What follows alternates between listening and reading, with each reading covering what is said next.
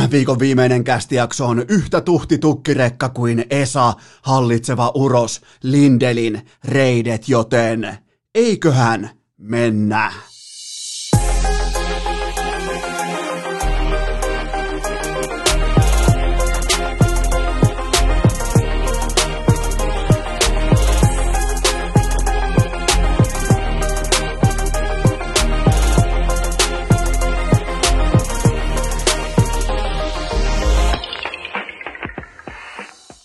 Tervetuloa te kaikki mitä rakkahimmat kummikuuntelijat vielä viikon viimeistä kertaa urheilukästin mukaan. On torstai 10. päivä syyskuuta ja aivan näin aluksi mun on pyydettävä anteeksi, koska mun on nyt noustava tältä jakkaralta ja käveltävä tuohon mediahuoneeseen, koska siellä alkaa urheilukästin historian agentuurin ensimmäinen pressitilaisuus. Mä avaan oven nyt ja nyt mä astun sisään.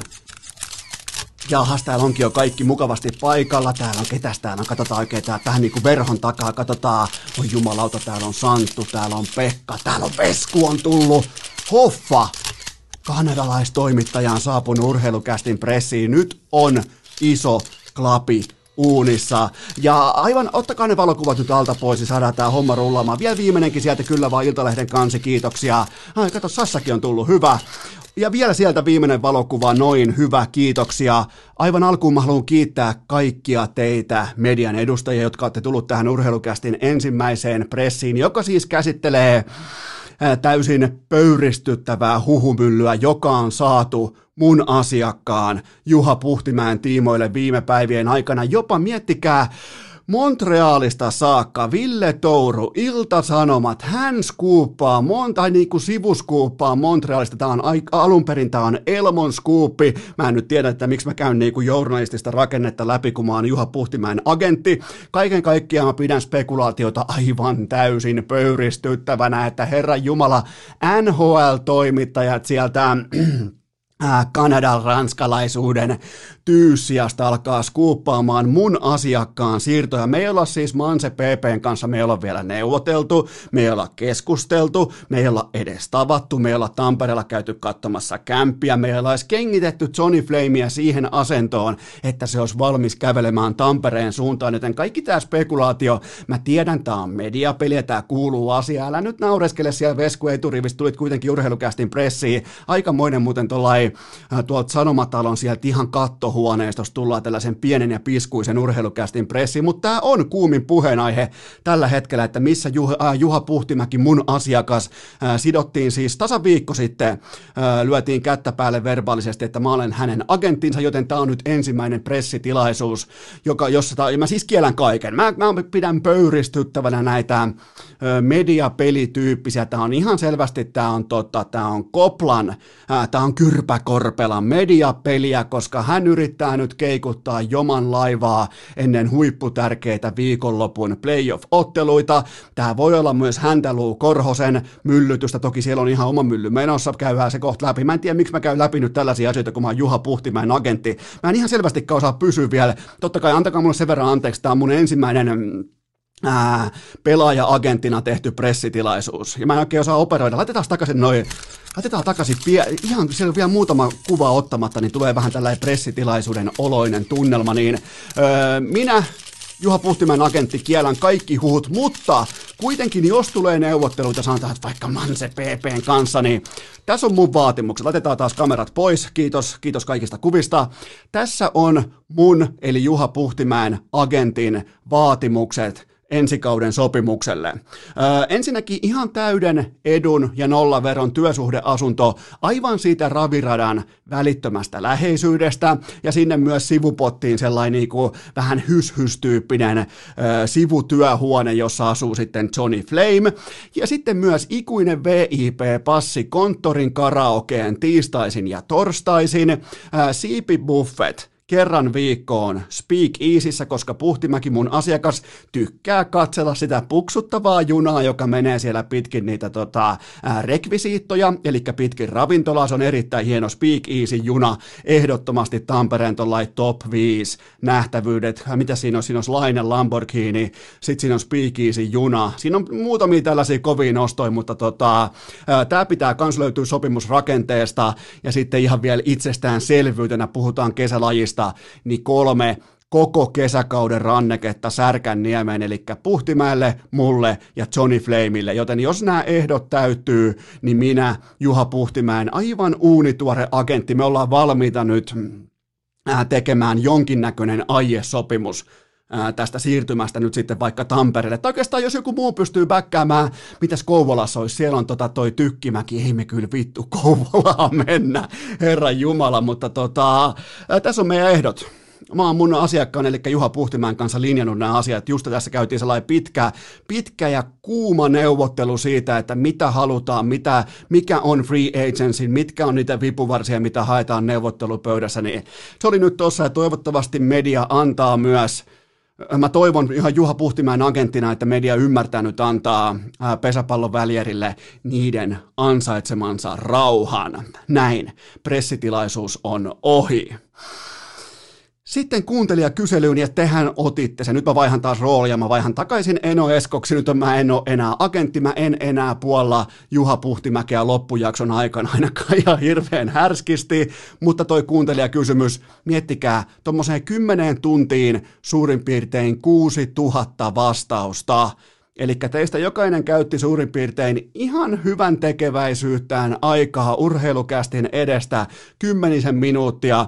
Eli yhteensä te käytitte aikaa tähän kyselyyn tuommoisen 41 vuorokautta, joten me ollaan nyt tuottaja Kopen kanssa niin isossa kiitollisuuden velassa, että me ollaan teille ainakin 41 täyttä vuorokautta urheilukästiä velkaa. Ja sen kun kääntää jaksomittaa, niin se on suurin piirtein tuommoinen 653 jaksoa nykytrendillä, joten tota, ihan uskomatonta, ihan, ihan siis ei tästä maailmasta, en olisi ikinä, mä luulin, että tulee varmaan ehkä joku 500 tai 600 tai innokkaimmat käy kommentoimassa jotain, mutta se, että 6000 kuuntelijaa täyttää ihan tosissaan tommosen liuskan, missä on kuitenkin kuusi eri sivua, siinä on yhteensä joku 28 kysymystä, siinä on, niin ei, ei siis ole mitään muuta kuin syytä kiittää teitä, siis aivan, aivan fantastista. Nyt voitte, voitte, jos meitte tänään vaikka, meitte vaikka käymään oluella tai meitte käymään vaikka iltasaunassa, nyt kuitenkin mennään kohti viikonloppua tänään tai huomenna,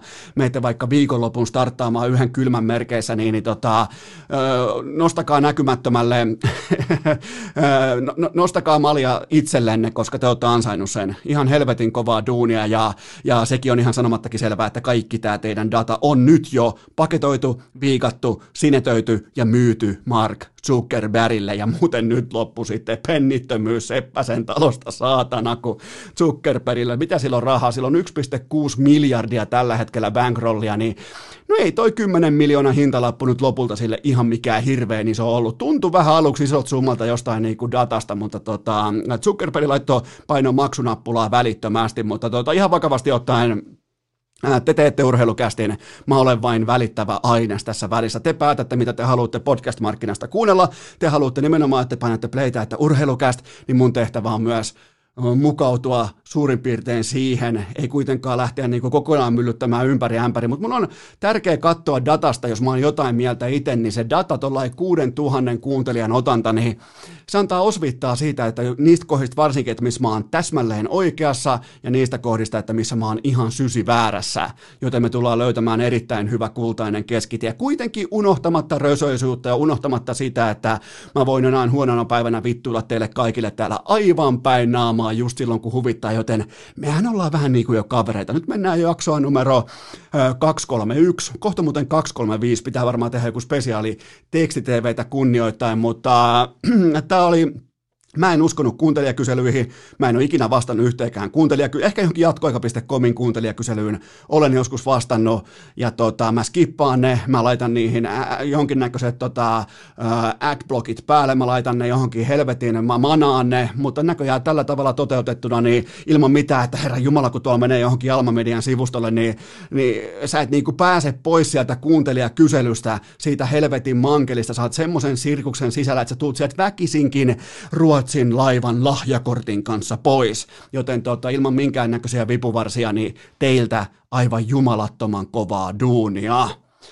Sitten NHLn pudotuspelit ja mä voin nyt onnellisesti myöntää, pitäisiköhän kutsua vielä media paikalle. Otetaan vielä nopeet olla, otetaan oikein koko pressihuone vielä kertaalleen täyteen, koska NHLn Trophy MVP-debatti se on tällä päivämäärällä, se on kuollut, kamerat seis, koska nyt me nähtiin, nyt jopa siis jääkiekko päätti tarjoilla niin selkeän esimerkin, että Lievonlahden likilä...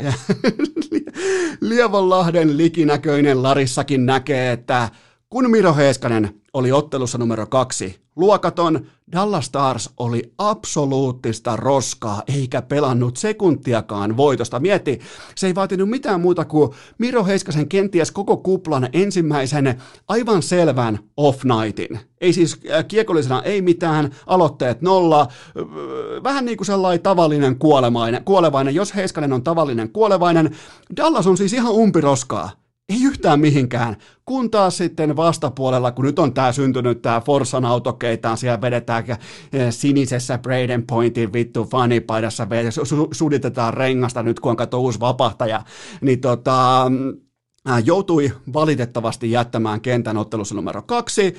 Tampa ei missannut biittiäkään. Jos olisi ollut tanssikilpailu, kukaan ei olisi huomannut, että tippu kenkäjalasta. Joten tota, ihan mitään ilman sen kummosempia ongelmia oli ensinnäkin parempi joukkue ja on tällä hetkellä tuommoinen 83 prosentin suosikki menemään Stanley Cupin finaaleihin. Joten kun point otettiin pois Tampa Bay rosterista, sieltä kuitenkin tulee ne tutut nimet, ne oikeat MVP, ne Victor Hedman, Nikita Kutserov, ne kellä on se jo siellä jossain syvällä ytimessä. Ja just se taso, mihin Braden Point on tällä hetkellä menossa. Nyt pitää ymmärtää liike, pitää ymmärtää aikataulu, liike ja suunta. Joten to, ei taas sen kummosempaa. Ei, mä, mä, mä, mä oon siis Braden Pointin fani. Mä oon teille monta kertaa sanonut, että mä oon ehdottomasti Braden, äh, Braden Pointin fani.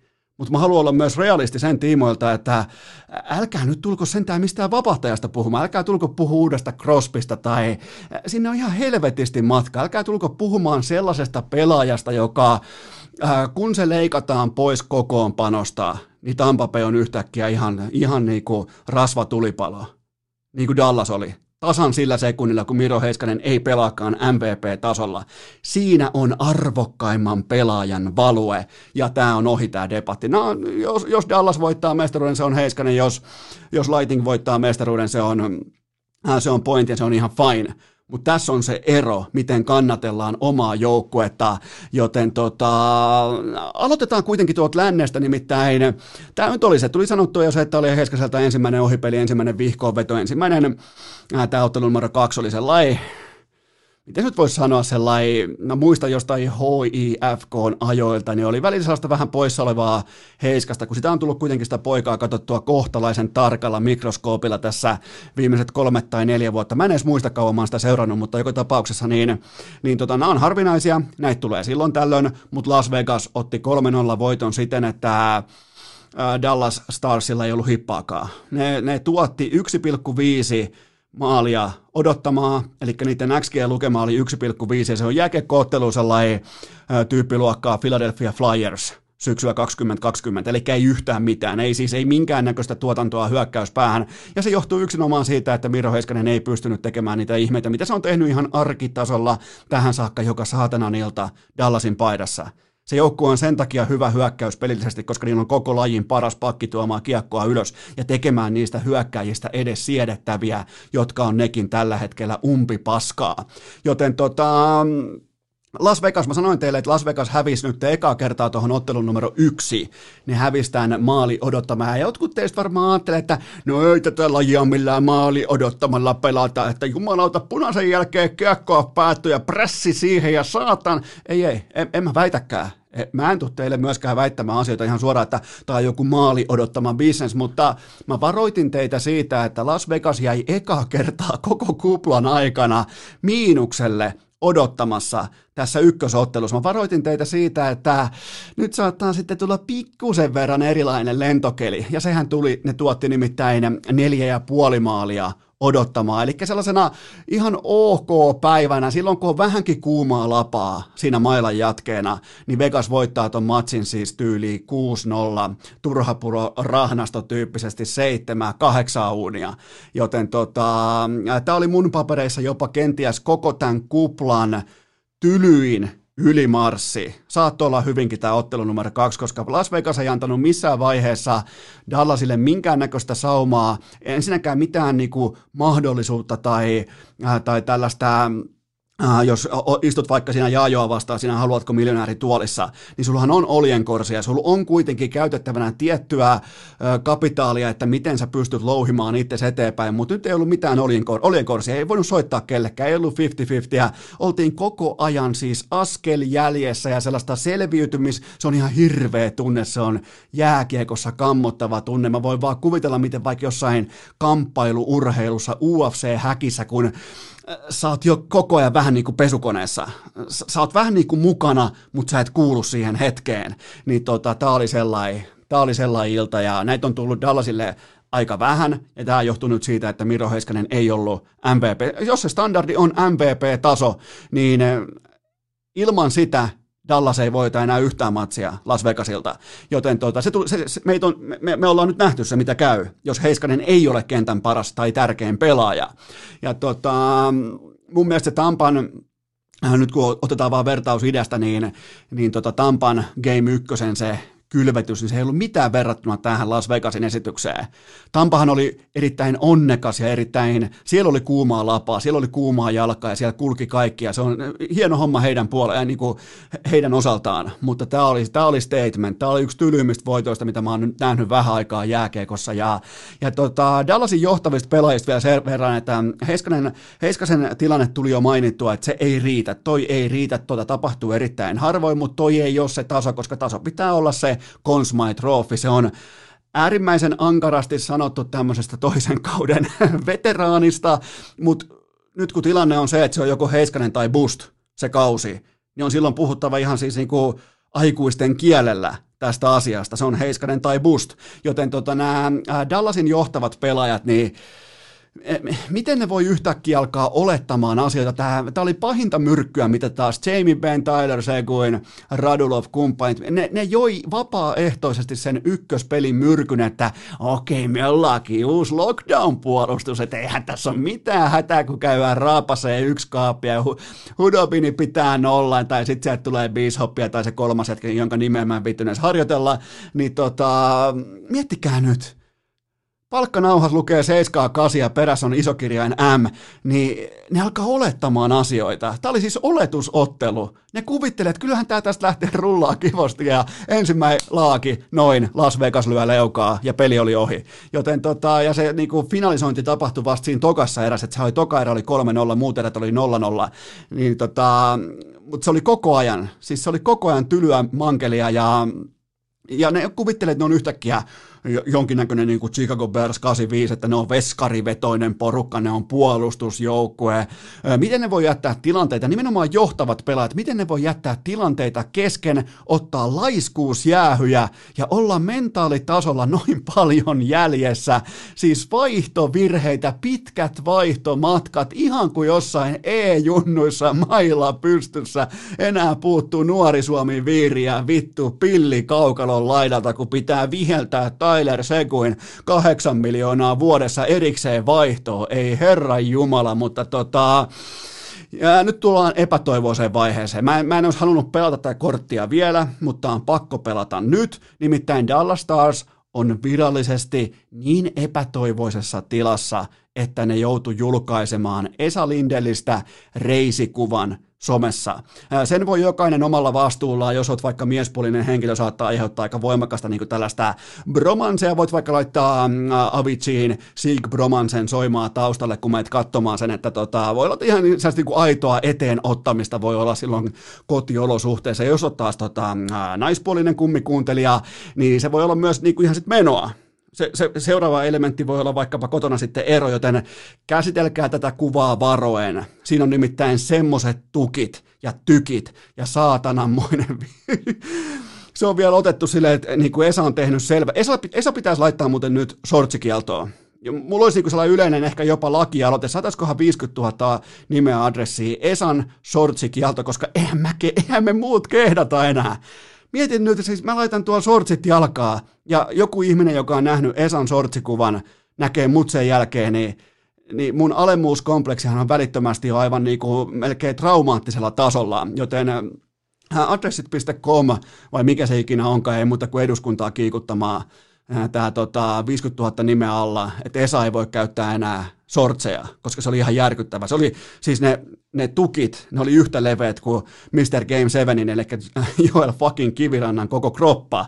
Joten tota, se on mun mielestä se on epätoivoisuuden merkki, että jouduttiin nyt jo julkaisemaan. Mä tiedän, että on pietty vähän niin kuin siellä hihassa hyllyllä, vähän niin kuin salaisena tällaisena aseena, tiedättekö joku vaikka Asterixin se tuossa... Äh, lantiolla roikkuu se pullo, se ottaa siitä huika ja sen jälkeen kaatuu koko Rooma, niin tota, kyllähän nämä Esan reidet on vähän tällainen samanlainen, samanlainen Asterix-tyyppinen juomapullo, mutta tota, tämä on viimeinen lääke. Ja, ja, nyt jos puhutaan ihan vakavasti, niin se on seuraava peli.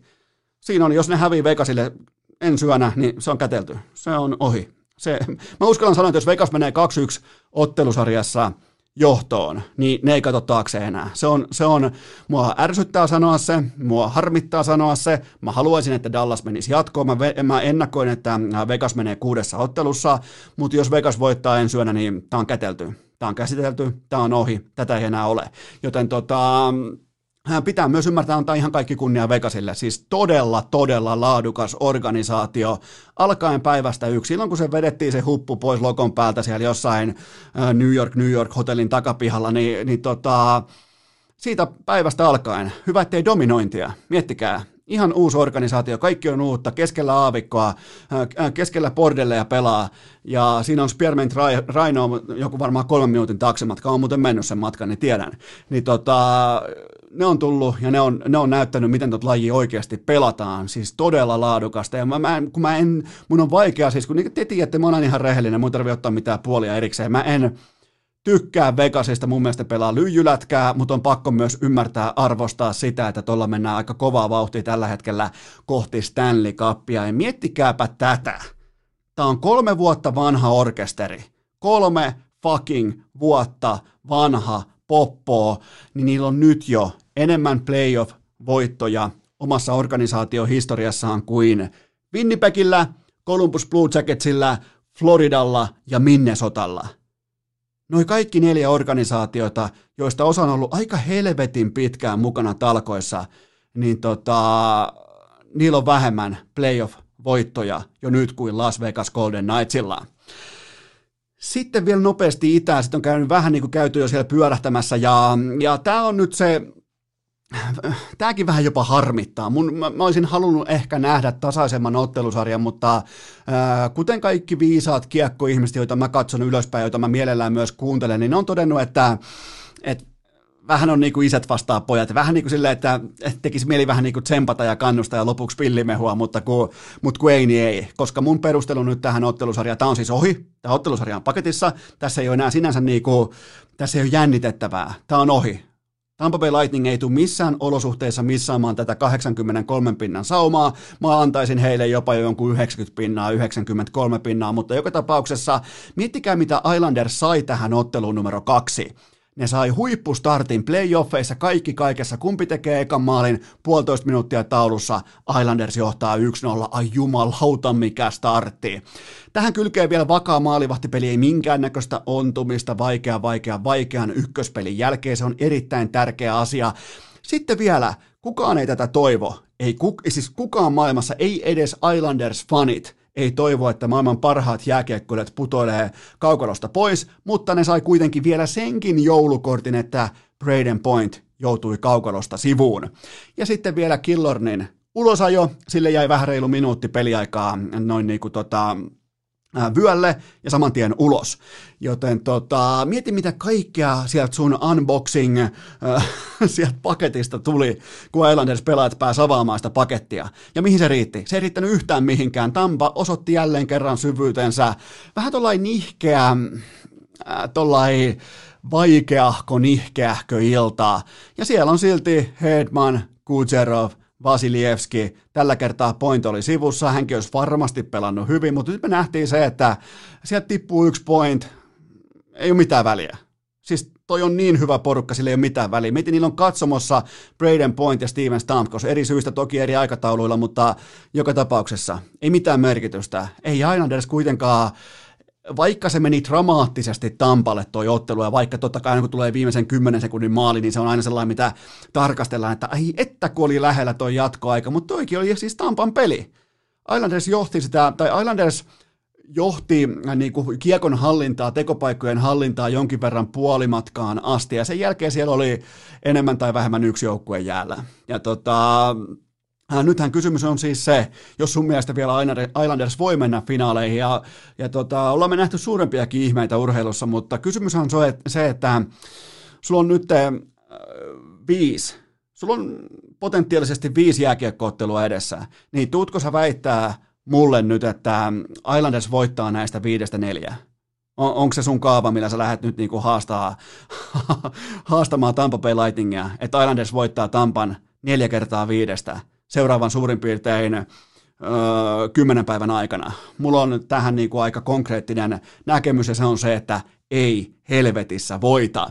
Joten tota, tämä oli tässä, ja mä, oli myös hukattu sauma. Sä et voi, sä oot altavastaaja, sä oot Barry Trotsin tällainen niinku uskollinen legionalainen, sä et voi missata. Silloin kun sä näet vastustajan kurkun, sun on iskettävä siihen, ne sai tähän tokaamatsiin kaikki lahjat, ne ei käyttänyt niistä yhtäkään, joten tämä sarja on ohi. Eli meillä on erittäin, nyt ensi yönä nähdään, meillä on suurin piirtein ensi yö aikaa saada toi Dallas taas pelaamaan uskottavaa kollektiivitason jääkiekkoa, ettei se ole vain Miro Heiskasen show ja ettei se ole yksittäisten maalivahdin jonkun ö, keskinkertaisen torjujan suonenvedoista kiinni. Joten tota, ensi yön jälkeen meillä voi hyvinkin olla finaaleissa jo Las Vegas ja Tampa Bay Lightning. Mä en toivo, että nämä menis näin, mutta tällä kerralla, tällä hetkellä, tänä torstaina mä en voi todeta mitään muuta.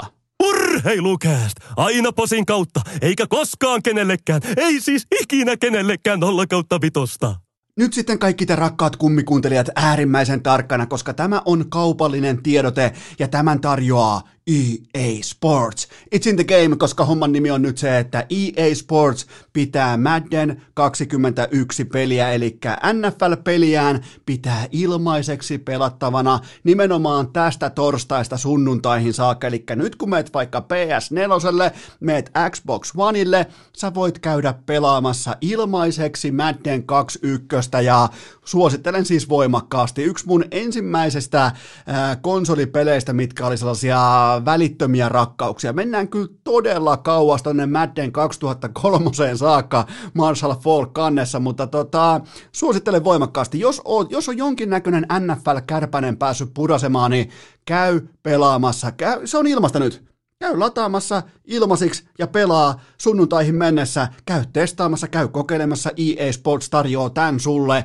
Ja tota, kaikki tähän löytyy sitten osoitteesta. Tämä on yksinkertainen osoite ea.com kautta Madden. Otetaan uudestaan ea.com kautta Madden 21.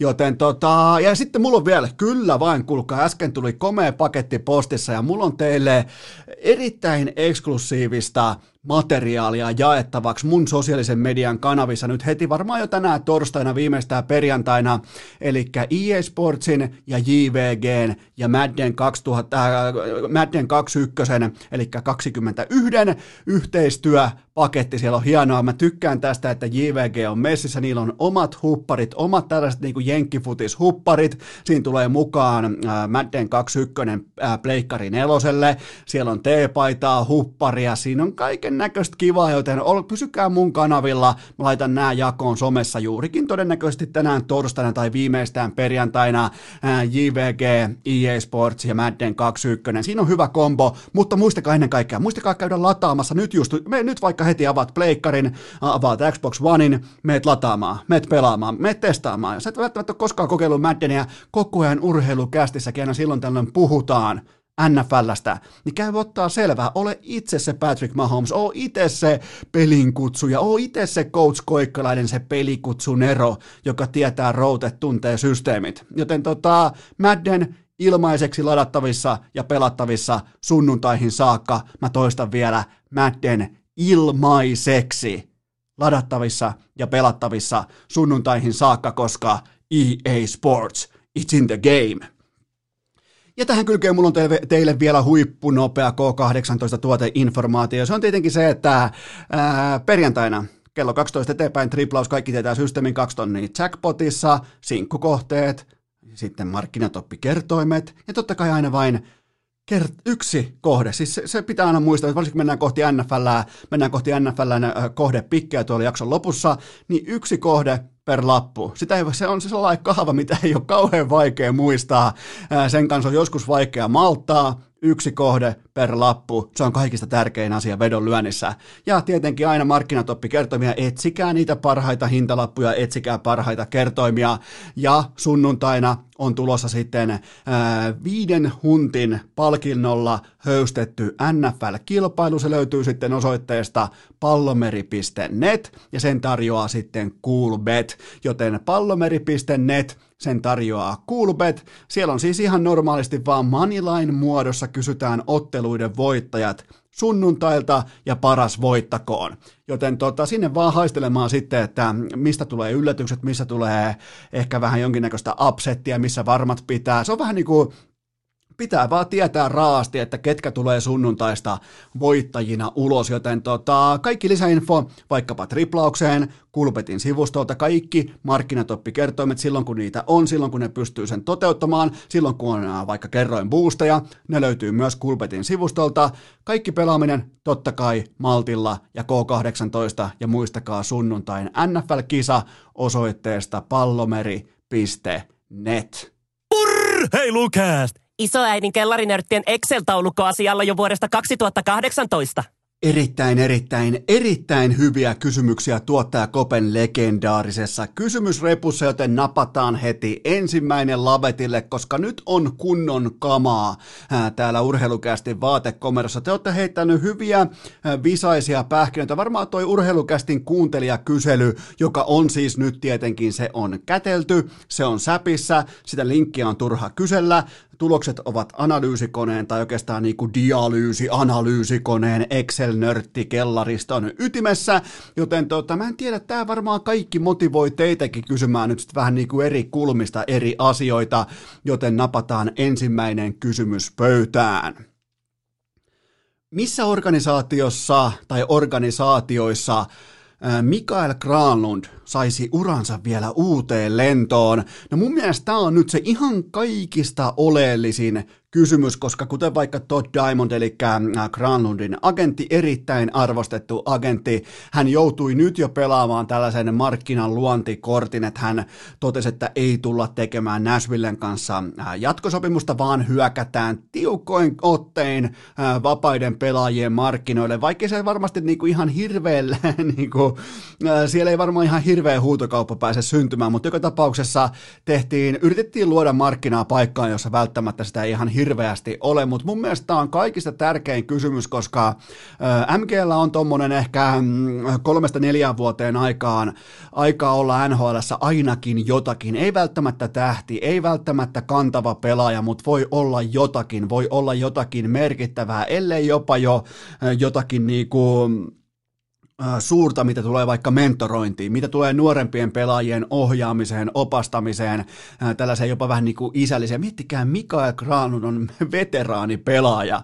On tämä maailma, on, siis niin kuin elämä menee nopeasti, se, se kipittää helvetinmoista kyytiä, mutta on se kaikista tärkein kysymys, koska rahaa hänellä on jo yhteen perheeseen. Aivan perkeleesti siellä on lapset, lapsen, lapsen, lapsen lapsetkin.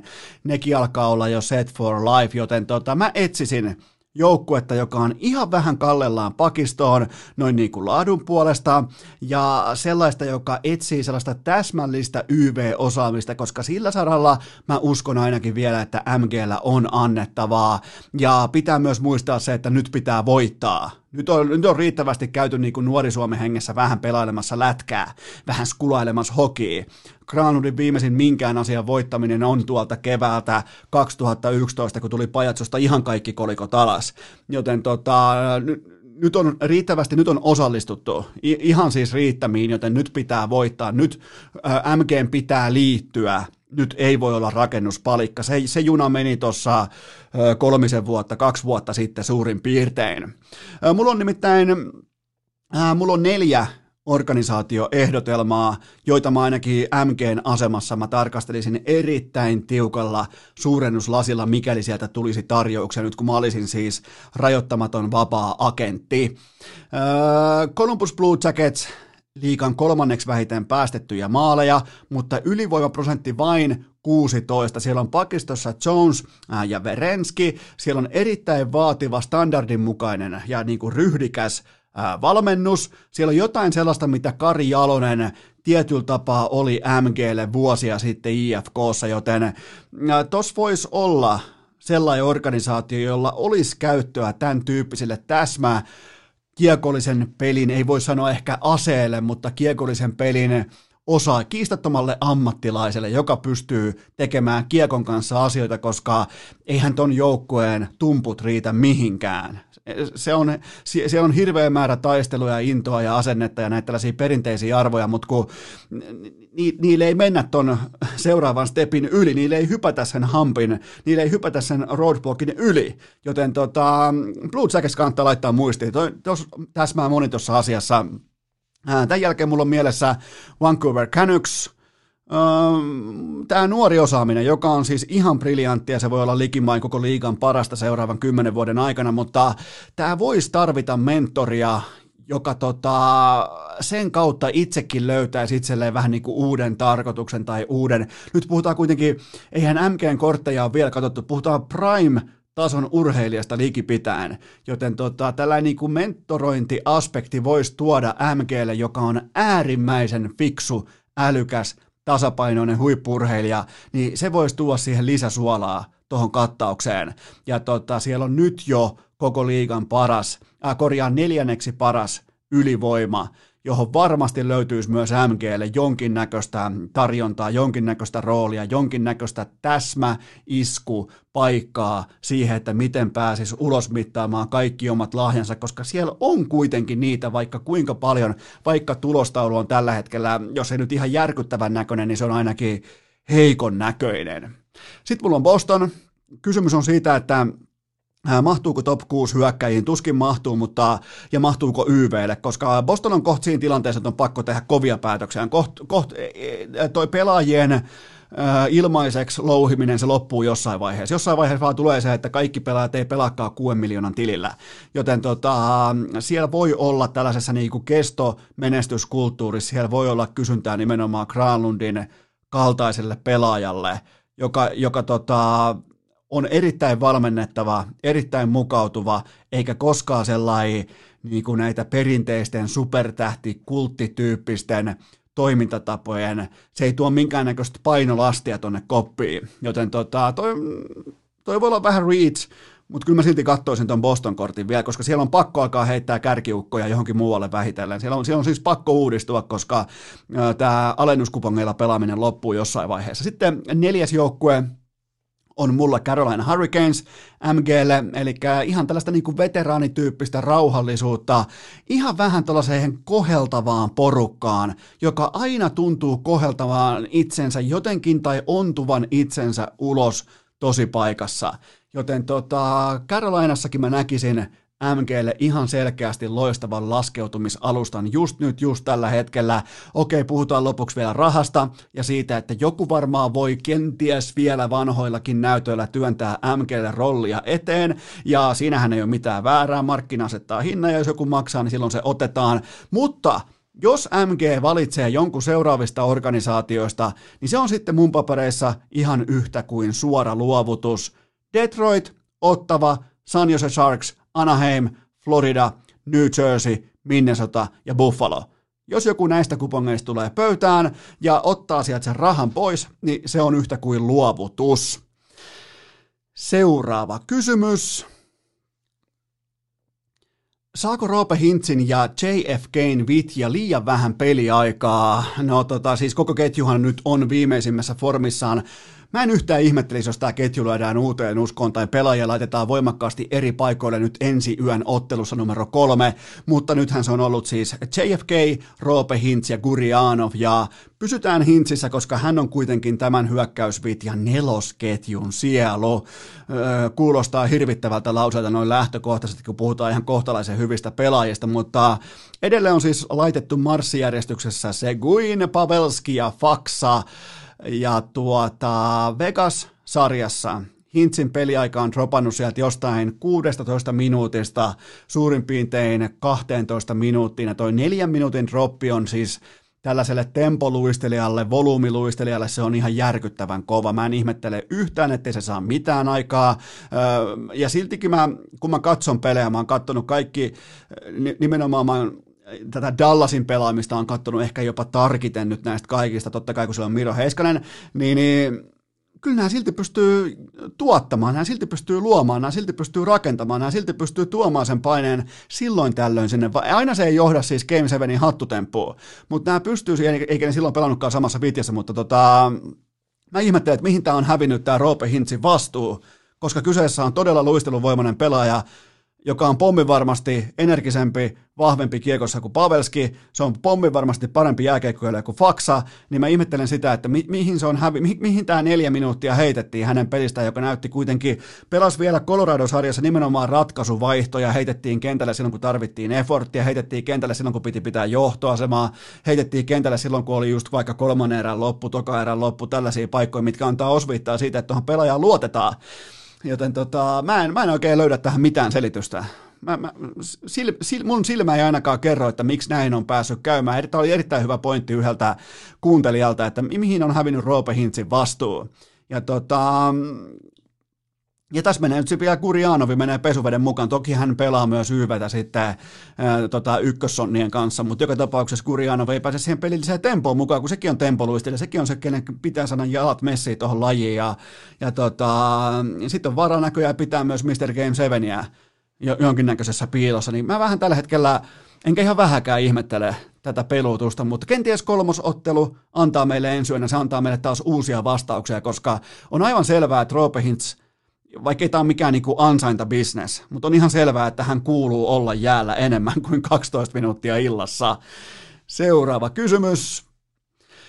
Uskotko, että Mikko Koivun NHL-ura on tullut päätökseensä? No, tämähän on siis todella raaka, mutta aivan täysin luonnollinen tilanne 37-vuotiaalle sentterille. Ja tuotteellahan pitää olla kaikessa bisneksessä kysyntää, jotta voi syntyä myyntiä. Tällä hetkellä kysyntää on nolla, ei tule tapahtumaan myyntiä, joten tuote jää hyllyyn, sitä ei välttämättä edes valmisteta, joten mun ennuste on se, että Mikko Koivun NHL mahtava, uskomaton siis, mahtavan johtajan ainutkertainen ura NHL on tullut päätökseensä. Ja mm, ei, ei tässä silleen niin kuin ja varsinkin jos tämän skuuppaa Michael Russo, joka on seurannut Koivun uran siitä niin kuin oikeastaan alkaen päivästä yksi ihan siitä vierestä, niin hän, hän tietää, mistä hän kirjoittaa, hän tietää, mistä hän raportoi. Ja ei siinä ole mitään sen kummosempaa, minne se siis liikkuu kaikkien aikojen tärkeimmästä, huom, tärkeimmästä, merkityksellisimmästä pelaajasta, minne sota liikkuu vain eteenpäin. Tämä on pala ammattiurheilua, tämä on siis ihan arkipäivästä bisnestä. Ei, ei tässä niinku, sinänsä tässä ei ole mitään erikoista. Mä pitäisin erittäin erikoisena sitä, että Koivu jatkaisi uraansa NHL, koska mä joutuisin kyseenalaistamaan NHLn tason. Me ollaan nyt nähty, että ei riitä. Ei, ei pysty laittamaan Mikko Koivua semmoiseen rooliin, että se toisi ykkös, kakkos, kolmos tai nelosketjussa sentterin positiossa, että se toisi lisäarvoa joukkueen pelaamiseen, koska tavoitteena on voittaa jääkiekkootteluita. 37-vuotias, kaiken nähnyt sentteri, joka on antanut tuolle lajille ihan kaikkensa, niin kun se on se tankki tyhjä, se on tyhjä.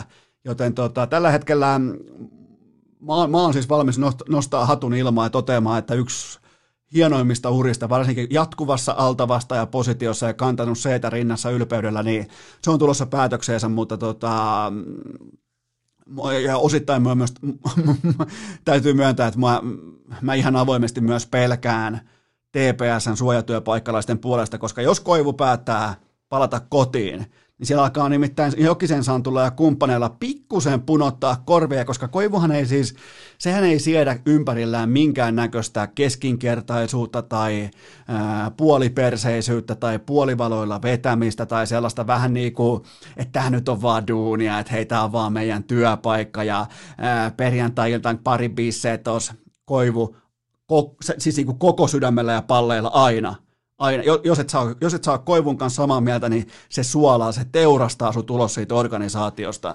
Joten tota, tällä hetkellä niin kääntäisin jo fokuksen siihen, että kyllä mua hirvittää äh, Santtu Jokista ja kumppaneiden puolesta, jos toi, jos toi Koivu, joka on siis alfojen alfa suomalaisessa jääkiekossa, jos se päättää palata Turkuun, niin, niin, niin tota, mä, mä menisin, jos mä olisin Santtu Jokinen, mä laittaisin haarniskan päälle, kun mä menen duuniin se nimittäin tulee dunkkuun päivä numero yksi välittömästi, kysymättä saatana.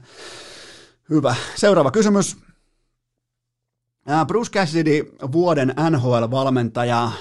Menikö oikein? No tuota, Mä en, kaikki varmaan tietää, niin mä en ole koskaan siitä vakuuttunut erikseen, jos vaikka diplomi-insinöörin ja taloustieteen professorin lapsi, se tulee sitten ylppäreistä pois ja se on kirjoittanut pitkästä matematiikasta laudaatturin. Se diplomi, äh, dippa, insi, isä ja äh, professori Mutsi toteaa vaan, että no, niin on meilläkin, että aika jännä juttu. Niin en mä, mä en sille osaa antaa ihan järkyttävän kovaa arvoa, jos joku istuu katettua pöytään ja osaa syödä siinä. On se ihan kiva juttu, että osaa pöytätavat ja näin poispäin, mutta ei se nyt kuitenkaan vaadi ihan hirveästi mitään efforttia, että sä saat laittaa sun lautaselle ruuat siitä ja syyä.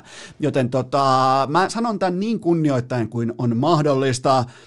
Käsidi valmentaa joukkuetta, joka menisi myös vaikkapa Kalle Kaskisellakin kahdeksan parhaan joukkoon NHL. Ihan day in, day out, joka kerta tolla porukalla, ilman poikkeuksia, tolla johtajuudella, noilla palkkanauhoilla, tolla salarikäpillä, tolla talentilla, tuo Pasternak, Marchan, Bergeron, kumppanit, kaikki. Kerran kerrasta top 8. Ihan tuottaja Kope tulee täältä valmentaa. Kuka on maailman historian huono jääkeikkovalmentaja? Kukahan olisi ollut? Todella vaikea kysymys, mutta senkin voi hakea tonne ja se valmentaa tuon joukkueen top 8. Joten tota, mä, ottaisin, mä olisin siis halunnut nähdä vaikka Coach Tortorellan, joka kuitenkin valmensi kasan posteljooneja ja vaikka yövartioita NHL runkosarjan sijalle 13.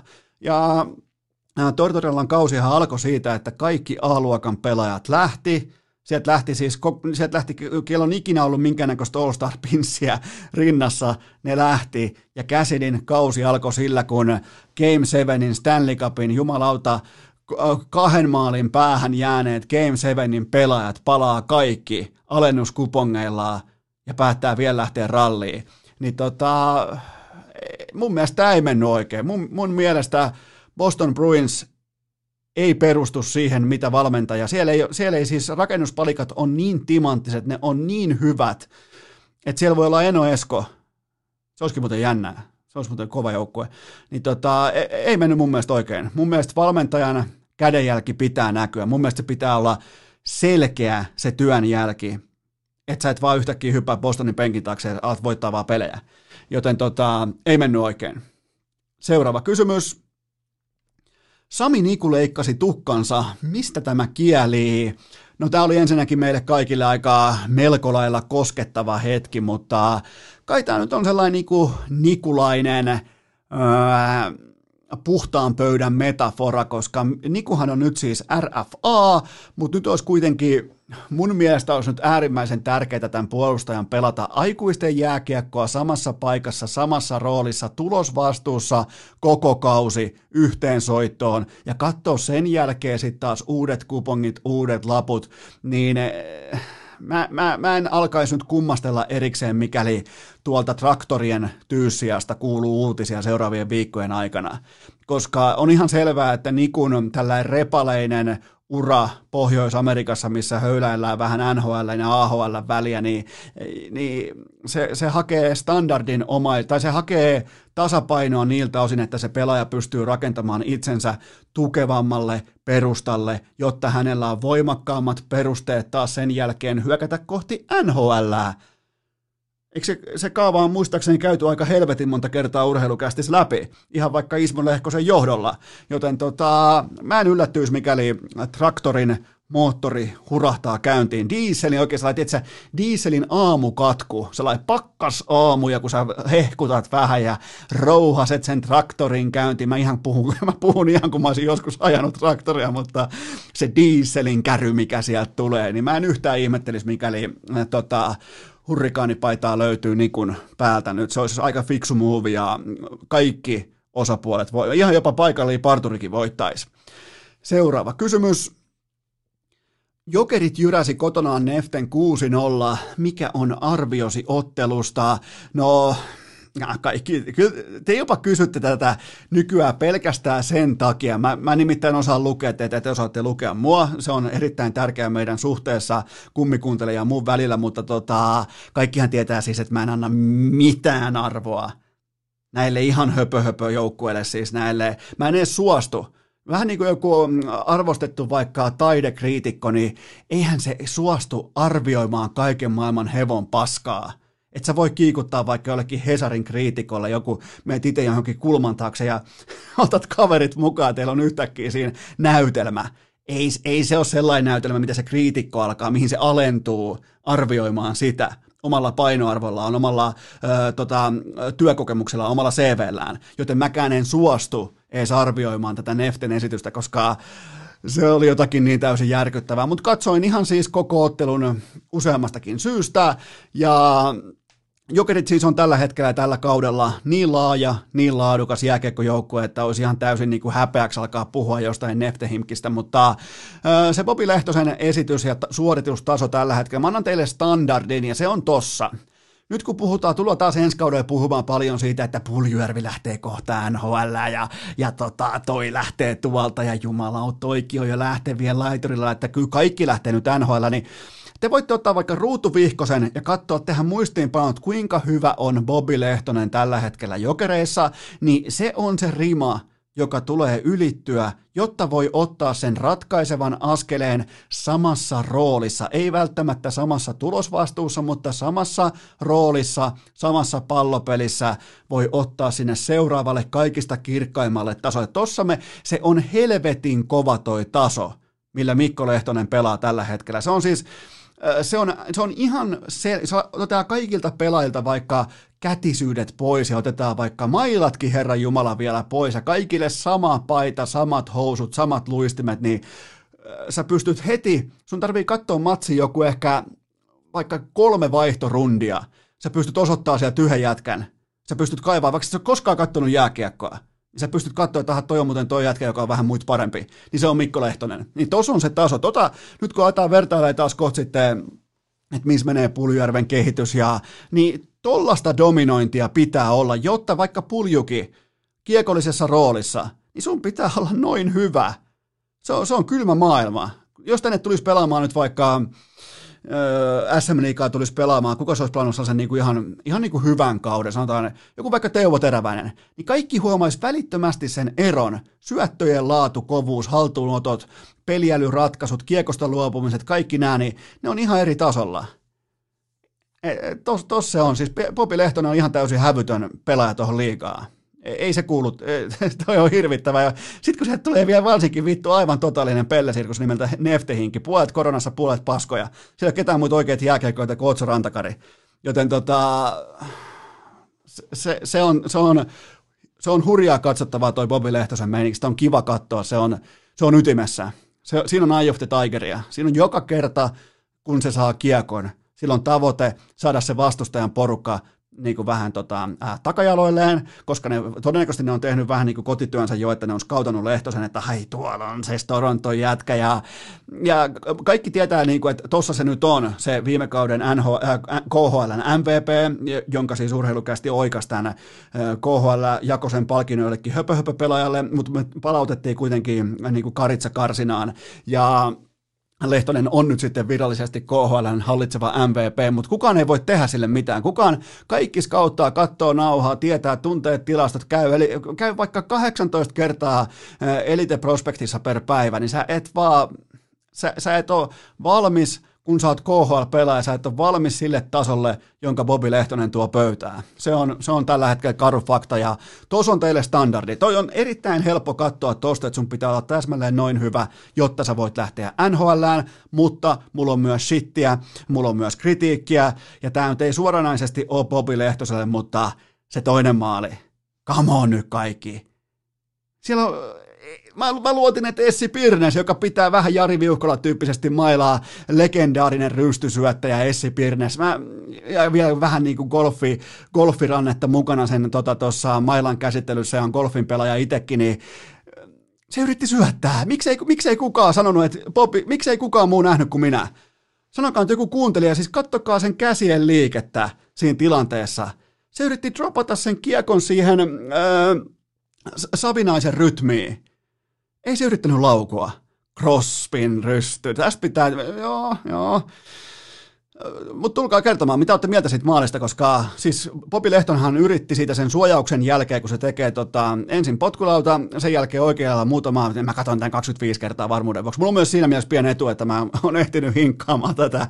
Niin, niin se, sen jälkeen hakee sellaista pientää, vähän peitettyä syöttöä rystyltä, mutta se vastustajan mailapaine, se tarjoaa siihen syöttöön just nimenomaan sen syötön lähtöhetkellä täydellisen kulman, täydellisen kosketuksen ja se menee sinne takayläseen silleen, että Mikko Lehtonen ei edes tajunnut, että se meni sinne, mutta kun se meni sinne, niin jumalauta kunnon tuuletukset. Ja sitten vielä Mäkisen haastattelussa matsin jälkeen, niin no tota, tota, että taisi sun venttiili, että no onhan näitä rystymaaleja tehty, että ai ai ai, mutta hei, tää on, jos mulla olisi niinku, jos, jos mun väitöskirja olisi vaikka, sehän pitää olla spesifi, väitöskirjan pitää aina olla spesifi yhdestä asiasta, niin mun väitöskirja jääkeikosta olisi se, että öö, miten pelaajan kädet käyttäytyy milloinkin, kun se yrittää tehdä vaikkapa syötön tai laukauksen, tai mikä on lavan asento, mikä on se erotus laukauksen ja syötön välillä. Nämä on sellaisia juttuja, mä tiedän, mä oon vähän outo mun jääkiekko kuluttamisen kanssa, mutta tollaisia asioita mä katon. Ja Bobi Lehtonen ei yrittänyt laukoa. Toi pitää vielä sanoa, että jos pitäisi, jos, jos mun pitäisi olla raitin pakki, niin mä haluaisin olla mun niinku kokonaisvaltaiselta varustetyyliltäni samanlainen kuin Otso Rantakari. Siis kaikki ihan tip-top, nilkkateipit, vielä kierros erkkaa päällä, ihan vähän alimittaiset polvarit, sellainen vähän poh- pohjetankatut yksilöt.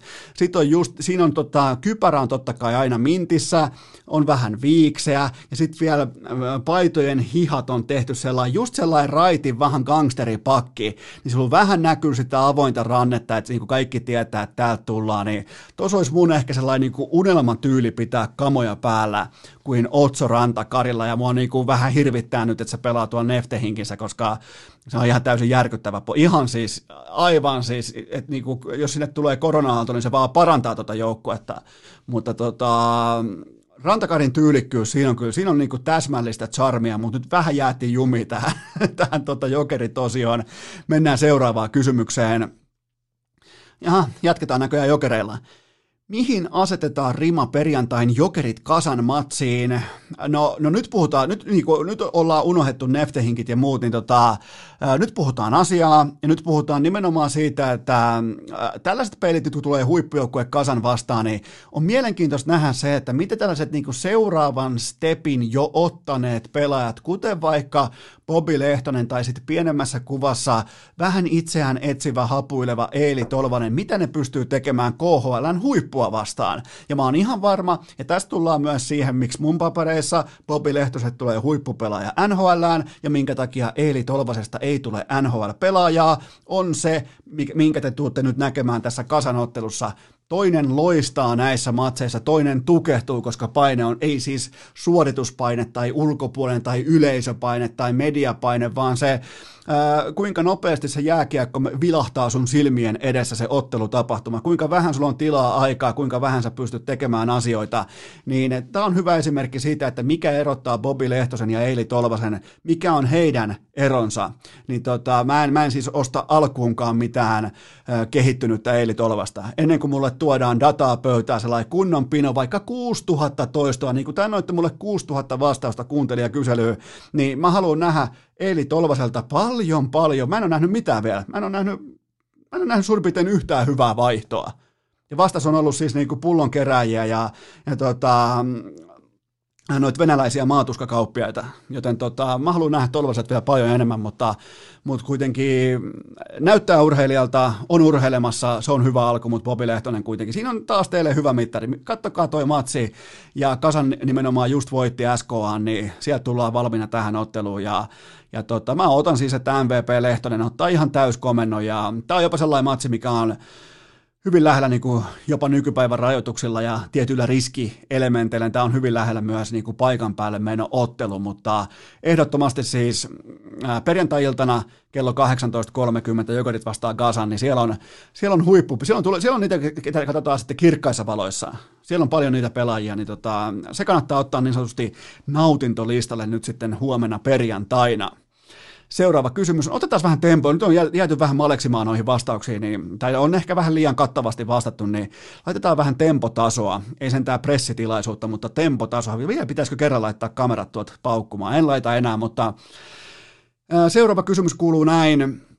Tuliko Jori Lehterän terävä syksyn startti yllätyksenä. No ei tietenkään tullut, koska Lehterä on älykäs urheilija ja hän tietää, että ei tämä tässä nyt tämä tilanne, että rahaa tulee miljoona vuodessa – niin se ei ole ikuinen. Ja hän on siis aikuinen ihminen, hän laittoi itsensä kuntoon, eikä nämä miljonäärit nyt huvikseen herää sunnuntai-aamuisin Ville Niemisen kanssa johonkin sauvakävelylle tai salille tai äh, kyykkypäivään tai maastavetopäivään tai mä- mäkijuoksupäivään. Ei, ei niiden tarvitse Niillä on jo se raha, niiden lapsillakin on se raha, niiden lapsen lapsen lapsillakin on jo se raha, mutta kun siellä on se polte ja siellä on se tietoisuus siitä, että tämä ei ole ikuista, niin mä toivon, että tämä nimenomaan tämä mentaliteetti on ajanut Lehterän tähän pisteeseen, että se loistaa nyt KHL.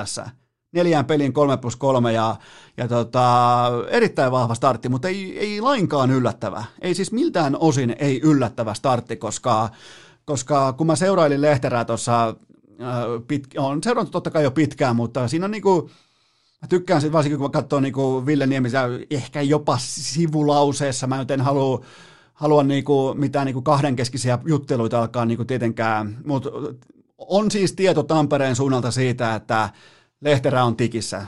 Lehterä, Lehterä on aikuisuuden tilassa, mitä tulee huippurheiluun, ja se on helvetin tärkeää tiedostaa, mitä on nyt, ja tiedostaa ennen kaikkea se, että mitä sä et ole joskus tulevaisuudessa, koska tämä kaikki menee jossain vaiheessa ohi. On hieno, mä, mä, oon, mä oon onnellinen Jori Lehterän puolestaan.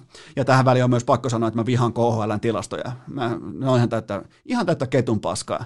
Se joutuu itse melkein arvailemaan. Joutuu itse menee melkein livetuloks.com ja ynnäilemään Jori Lehterän ottelukohtaisia tilastoja. Seuraava kysymys.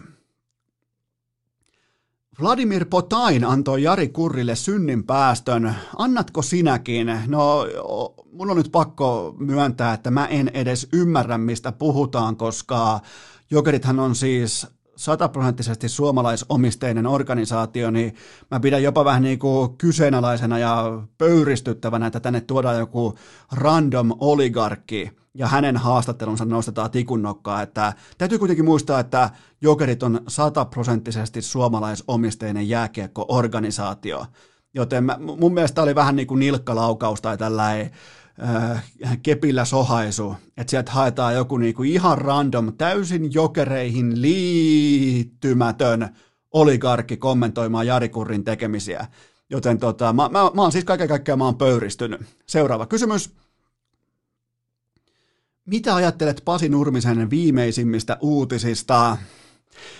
No, nyt pitää totta kai olla siis asiallinen tämän asian tiimoilta ja nyt on niin kuin vitsit on kerrottu ja tilannehan on siis äärimmäisen surullinen, se on kaiken kaikkiaan masentava ja, ja mit, mitään muutahan ei ole tehtävissä kuin laittaa Pasi Nurminen sivuun. Vaikka hän omistaa tuon kioskin, niin, niin e, e, tällaiselle käyttäytymiselle tai tällaiselle toiminnalle ei ole mitään sijaa. Ei missään organisaatiossa, ei missään työyhteisössä, ei, ei, ei, ei tämä on siis, tämä on, kuten sanottu, tämä on surullinen, että on, siellä on sitä niin kuin tunteenpaloa, siellä on se niin kuin legendaarinen veskari, se joka laittoi aina koko kroppansa, kaikki ne vähän ylimääräisetkin kilot aina keskelle pöytää kiveksiä myöten, mutta se, se ei vaan pääse oman itsensä yli. Se, se on nyt niin kuin riittävän monta kertaa nähty, että Pasi Nurminen ei vaan pääse oman itsensä yli. Ja tota, jos ihan ammattipuolesta otetaan vielä kiinni, niin mä en voi käsittää sitä, että miten ihmeessä – Pelikans ei hallinnut tämän asian tiimoilta omaa tiedotusketjua. Miten ne odotti niin kauan, että Maikkari skuuppaa tämän uutisen jostain äh, Lahen poliisilaitokselta tai jostain oikeusasiakirjoista tai jostain syyttäjän asiakirjoista, mistä, missä se ikinä nyt onkaan, niin mä alan tulla ihan oikeasti siihen tulokseen, että jos kestää näin kauan organisaatioilla reagoida omistajansa, puheenjohtajansa, toimitusjohtajansa, legendansa viikonloppuseen, aivan absoluuttiseen perseilyyn ja väkivaltaan, niin tota, mä alan tulla siis väistämättä siihen tulokseen, että pelikans on virallisesti luovuttanut. Siis että se oli tässä. Ja silloin kun se on annettu se ja on ilmineerattu se, että tilanne on nyt tämä, niin ei, ei tos, tosta ei ole nousua tuossa tilanteessa. Toi on niinku rock bottom on nyt tossa. Toi on pohja. Toi on Mariannen haudan jääkiekkoilullinen pohja, ammatillinen pohja, käytöksellinen pohja. Se Mariannen hauta löytyy siitä Salppuriharjun kulmasta lahesta. Se on nyt siinä. Niin tota, ja itse asiassa nyt kun oikein tarkkaan lähdetään katsoa kalenteria, niin melkein voidaan niinku, ensimmäinen kuolon korahdus kuultiin sillä sekunnilla, kun Norden Schjöldin kadun jäähallin ovi meni kiinni silloin, kun Pelikans hävisi Game 6 IFKta vastaan keväällä 2019. Silloin, kun se ovi meni kiinni, niin tämä on ollut siis ihan täysin järkyttävää, tämä toiminta sen jälkeen. Tässä ei ole siis, tässä ei ole siis mitään tekemistä ammattilaisen urhe, ammatti, ammattiorganisaation kanssa ollut siitä päivästä. Miettikää ne, oli yksi SM Liikan vetovoimaisimmista joukkueista – nyt ne on ihan siis järkyttävä pellesirkus. Se, se on mun näkemys tuohon tilanteeseen. Seuraava kysymys. Jere Lehtiseltä Hole in One. Mihin tämä nostaa Lehtisen Suomen golf-rankingissa? No laitetaan nyt, Jere on hyvää ja mulla on jotenkin niinku, Mulla on hyvä viipa Jerestä siis ollut aina. Se on, jos pitää vaikka tehdä jonkinnäköinen Jere-ranking, niin tää löytyy huipulta ja se eräs toinen raitin Jere löytyy sitten sieltä ihan pohjalta, mutta tota, mä laitan suoraan Jere Lehtisen tohon, nyt varsinkin kun Dallas on vielä elossa, niin mä laitan suoraan tohon Sami Välimäen ja Mikael Gabrielin väliin Suomen golf rankingissa. Kyllä joo, siihen niin väliin kauniisti ja pääsee haastamaan sitten välimäkeä seuraavilla suorituksillaan, mutta tota, Otetaan seuraava kysymys. Ystäväni menee lauantaina naimisiin, mutta hän kannustaa, mitä, ai niin tää on tää, no niin, Ystäväni menee lauantaina naimisiin, mutta hän kannustaa TPS. Minkälaisia häitä odotat? No siis niin kauan kuin pastorin kaavun alta tai takaa ei ilmesty Santtu Jokista tai Kalle Kaskista, niin mä näkisin tässä aika onnellisen ja onnistuneen avioliiton, että onhan tämä siis kaikkinensa hunajainen syyskeli mennä naimisiin ja haluan siis onnitella nyt. Sulhon nimi oli muistaakseni Enpäs muuten sanokaan mitään, koska aika moni teistä laittaa nimiä mukaan ja joutuu kavereiden nimiä näihin kysymyksiin ja muuten, niin tota, enpäs muuten otakaan kantaa. Ihan siis puhtimen agenttina en siis kommentoi sulhasen nimeä ollenkaan. Joten tota, mutta mulla on kuitenkin Morsiammelle, tuskin on kummikuuntelija, toisin kuin hänen tota, tuleva aviomiehensä, mutta tota, mulla on Morsiammelle kuitenkin muutama sana ja äh, nyt on tärkeää ymmärtää, kun mennään lauantaina naimisiin ja sanotaan ne tärkeät sanat siellä estradilla, niin, niin tota, se tuleva sulho, Se kannustaa TPS, siis HCTPS, suomalaista kiertävää palloseuraa, joka on siis ihan täysin hallitsematon rasvatulipalo, niin Morsiamen kannalta se on hyvä, että liitossa, nyt kun mennään sitten myötä- ja vastamäkeen, niin tämä sulho tulee kestämään aivan mitä tahansa. Joten mä näen siis todella potentiaalisesti erittäin onnellisen avioliiton sataman, niin mä haluan onnitella tätä avioparia nyt ihan omakohtaisesti myös urheilukästin Airwaveseillä, joten tota, erittäin paljon on kerrankin niin kuin jotain positiivista Turun suunnalta, miettikää. Piti, pitää, ihmisten pitää mennä syyskuussa naimisiin, että saadaan posia Turun suunnalta. Se tarvittiin nyt. Miksei kukaan muu astu esiin? Mutta miettikää, kun sen tulee vielä Mikko. Herra Jumala, Mikko Koivu tulee Suomeen samaan aikaan, kun TPS-fani menee naimisiin, niin sehän on siellä pastorina. Sehän siis tarkastaa oikeasti sulhon, että se ottaa kaikilta kännykät talteen ja on siinä pastorin kaapu päällä. Siis Mikko Koivu on niin kova alfa, niin kova johtaja Turussa, että se myös hoitaa niin kuin kaikkien vihkimisen. Se, se, se olisikin muuten aika niin kuin tällainen, okei nyt riittää, pidetään pieni tauko ja mennään eteenpäin. Urheilukääst! Yhtä likainen kuin pullukkakympin vapaapotku! Nyt kun on saatu turkulaiset häät sekä lahtelaiset hautajaiset, mutta ennen kaikkea Mikko Koivun pastoripuku silitettyä, mulla on teille kaupallinen tiedote ja sen tarjoaa elisa.fi kautta urheilukääst. Muistakaa toi osoite, voitte vaikka välittömästi nyt heti ihan saman tien mennä osoitteeseen, ota vaikka kännykkä nyt käteesi, koska teistä 98,7 prosenttia kuuntelee urheilukästinsä älypuhelimella. Voit saman tien kirjoittaa siihen, kuulkaa urli riville elisa.fi kautta urheilukääst, koska siellä vaihtuu jokaiselle viikolle, koko syksyn tulee joka ikinen viikko uudet tuotteet, uudet alennukset ja vain teitä varten. Sinne ei edes muut pääse, muita ei edes kysellä. Se on kummi kuuntelijoiden ikioma Elisan tuotesivusto ja kärki hevosena tähän viikkoon, tähän loppuviikkoon lähtee totta kai Polarin Vantage V HR-sensorilla, eli toisin sanoen huippuluokkainen multisport-kello, ihan siis ammattilaistason harjoittelu ja mukana siis myös sykevyö, jotta sä saat vielä niin kuin ihan absoluuttisesti tarkat lukemat ulos kaikessa kaikissa olosuhteissa, kaikissa tilanteissa, joten mulla on siis sama, mulla on Polar Vantake V Titan,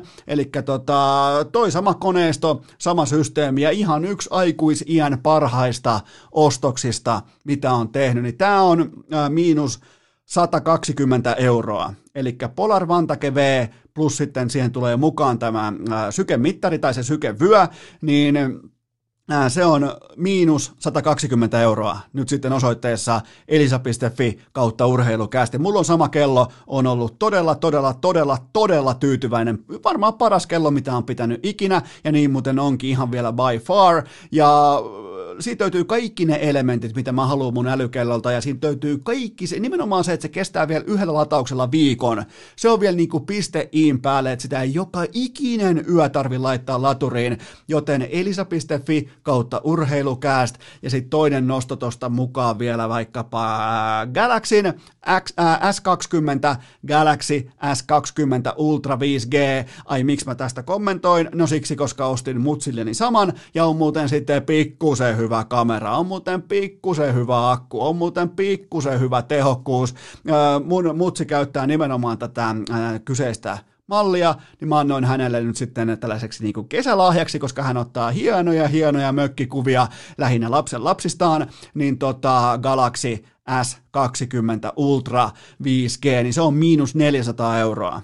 Ei muuta kuin elisa.fi kautta urheilukästä, siellä on myös kaksi lisätuotetta. Käykää itse katsomassa, käykää itse katsomassa nämä kaksi kylkituotetta vielä. Siellä on yhteensä neljä tuotetta joka ikinen viikko, niin mun mielestä kärkihevoset tähän viikkoon on Polarin oikein kunnon multisport älykello, ihan viimeisen päälle, multa löytyy sama, käykää teki ostamassa, ja sitten Galaxy S20 Ultra 5G, se löytyy mun mutsilta, mutta mä oon siihen todella tyytyväinen, koska siitä tulee oikeasti todella, todella, todella näyttäviä, hienoja valokuvia, joten tota, se on miinus 400 euroa. Menkää sinne elisa.fi kautta urheilukääst.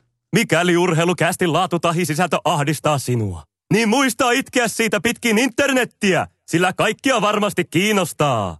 Ja sitten pukataan käsi takaisin tuonne tuottajakopen legendaariseen kysymysreppuun. Sieltä napataan heti seuraava kysymys pöytään ja tehdään samalla myös lajivaihto.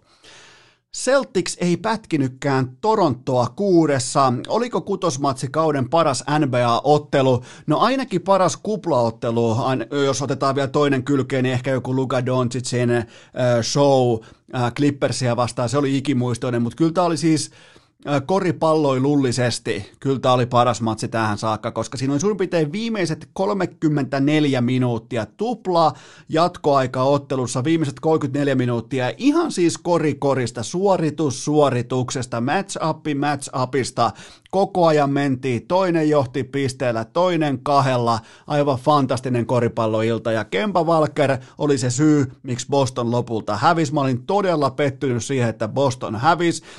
52 minuuttiin Kempa Walker viisi pistettä, Selittäkää mulle megatähtitasolla, ihan all-star-tasolla oleva pelaaja, miten voi tulla 52 minuutin jälkeen missään olosuhteissa koripallokentältä, oot siellä sitten yksin kavereiden kanssa tai joukkuelajin parissa, niin miten voi tulla viiden pisteen kanssa pois?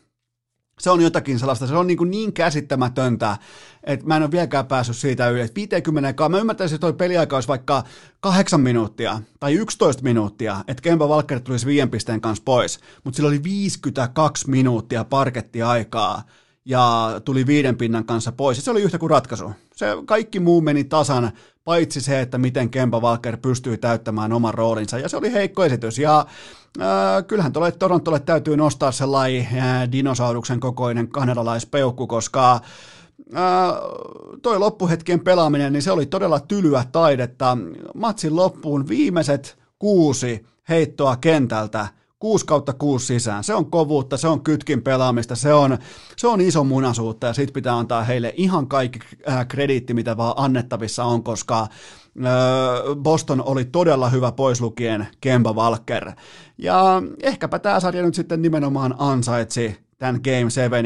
Ja se, mikä on mielenkiintoista tässä ottelussa numero 6 vielä, niin äh, Boston voitti field goal prosentin, se voitti kolkkiprosentin, se otti enemmän levypalloja ja se hävisi silti. Joten tota, toi, toi on pakko tuntua sielussa, mutta mä näkisin, että nyt kun tullaan tähän seitsemänteen peliin, niin tämä taas sitten Tämä tekee tästä ihan täyden kolikon heiton, että tämä Bostoni oli kuskin paikalla voimakkaasti. Mä olin väärässä, mä annoin garantiin, mä olin kuin Arturi Lehkonen, se saattaa tulla vuoden päästä. Mä olin väärässä, mä olin ihan varma, että Celticsin statement, kuristusote kantaa kutospelin läpi, mutta Kemba Walker ei ilmesty paikalle, mitään ei tapahdu. Mutta mä silti pysyn Bostonissa Game 7, mä luotan Brad Stevensiin ja mä luotan ennen kaikkea nykyään, niin kuin tuolla kuplassa mä luotan Markus Marttiin vaikkei hän ole sellainen niin kuin, kukaan siellä otsikoissa tai hallin kyljessä tai jossain markisissa tai lakanassa tai fanikyltissä, mutta mä luotan Markus Martti, että se tekee erotuksen tuohon Game 7 ja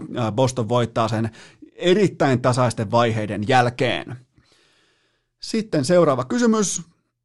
Oho, tähän katsoo voimakkaasti jo tulevaisuuteen, mutta kysymys kuuluu näin mitä odotat Lakers Clippers ottelusarjalta, eli tässä nyt on vähän niin kuin vedetty mutkia suoriksi, mutta mä en ole siis, mä en ole sitä mutkasuoraisuutta vastaan tässä tilanteessa, koska mä otan siis käytännössä NBAn finaaleita ja mä otan myös sen tasoista koripalloa. Mä en siis halua epäkunnioittaa vaikka Denveria tai Houstonia, mutta Öö, kyllähän tässä niinku ollaan vähän niinku peruskoulun turnauksessa ja odotetaan jo sitä, että kutosluokan pojat putoaa ja sitten nämä ysiluokan suosituimmat pojat, ne vähän niin kuin ratkaisee sen, että ketkä on koulun kingejä.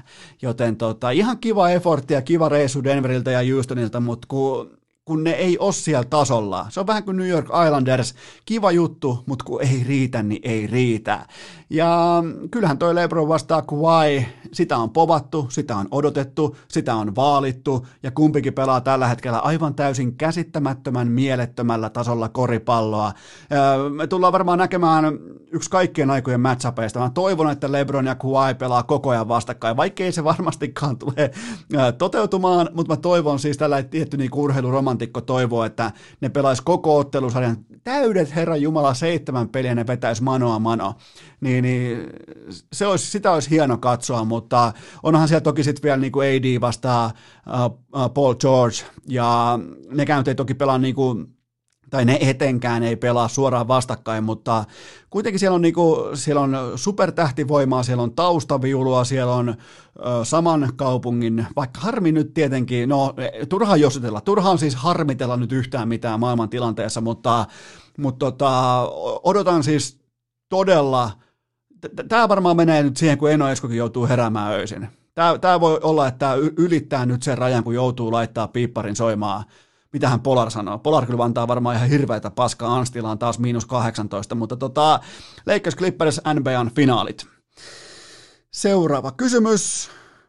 Onko LeBron James NBAn kaikkien aikojen playoff-pelaaja? Mä rakastan näitä kysymyksiä, kun nämä tulee sattumalta just oikein ajoitettuna. Vähän sama kuin äh, Cristiano Ronaldo saa Ruotsia vastaan jossain höpö höpö reedi maaottelussa vapaa potkunsa. Ihan sitä muurin yli saa potkaistua vapaa potkun, niin johan on vittu inboxi täynnä, että tämä määrittelee Goat statuksen pysyvästi.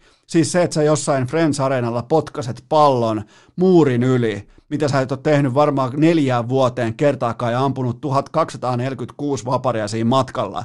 Joten tota, mutta takaisin Lebroniin, tämä saavutus, että on kaikkien aikojen eniten playoff-voittoja kerännyt pelaaja, niin tämä on todella arvostettava ja uskomaton, mutta ei siis lähimainkaan paras tai arvokkain playoff-pelaaja. Se on siis ihan, se on, se on epäakateemista, se on, se on epäsivistynyttä urheilukeskustelua, koska ne kuudet hävityt finaalit, ne on aivan liikaa. Ei sitä voi kiertää. Siellä on sulamisia, siellä on katoamisia, siellä on ö, itsestään pienen tekemisiä, siellä on sviippejä, siellä on selittelyitä, siellä on feikkivammoja. Mulla oli kutakuinkin murtunut käsi.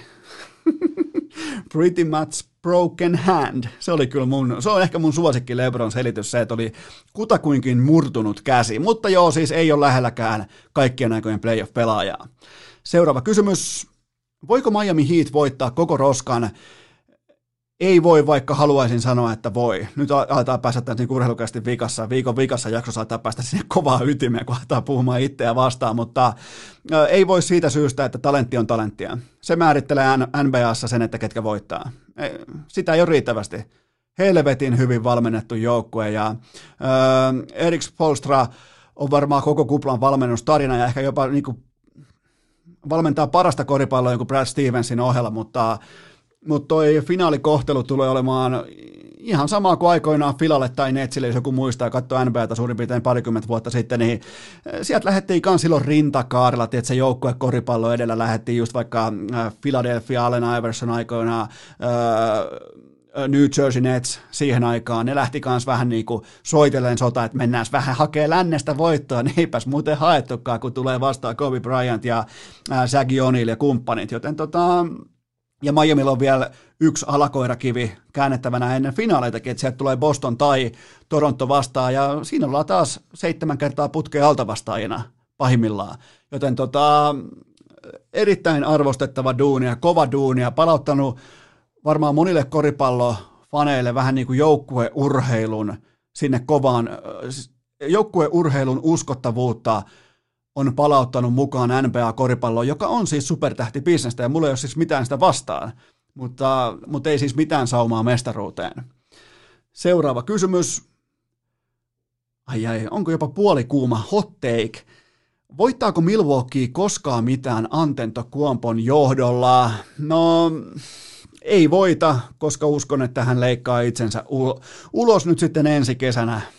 Ei, ei tämä on siis, tämä on isoin rajoittamattoman vapaan agentin valintaprosessi sitten kenties Lebronin tai Kevin Durantin. Ja kuten ollaan huomattu viime vuosien trendeistä, niin nämä pienten tuppukylien megatähdet, nämä liittyy voittajiin, nämä lähtee isolle markkina-alueelle. Öö, kuitenkin täytyy muistaa se, että Antenta Kuompo on voittanut sysi kammottavassa idässä, siis aivan hirvittävän kammottavassa idässä koko urallaan kolme, toistan, kolme playoff-ottelusarjaa.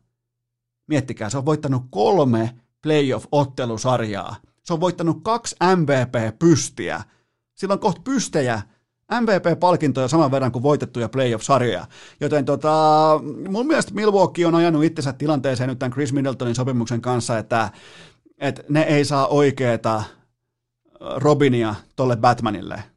Ei mitenkään. Ne, ne, ne joutuu luksusveron puolelle ja Milwaukee loppuu juusto kesken tuolta tuota satamasta. Se on vaan karu fakta. Sieltä loppuu, olutpanimasta loppuu kalja. Ei, ei, ei vaan, mä, mä, mä näen, että Antento Kuompo lähtee. Seuraava kysymys. Doris Burke.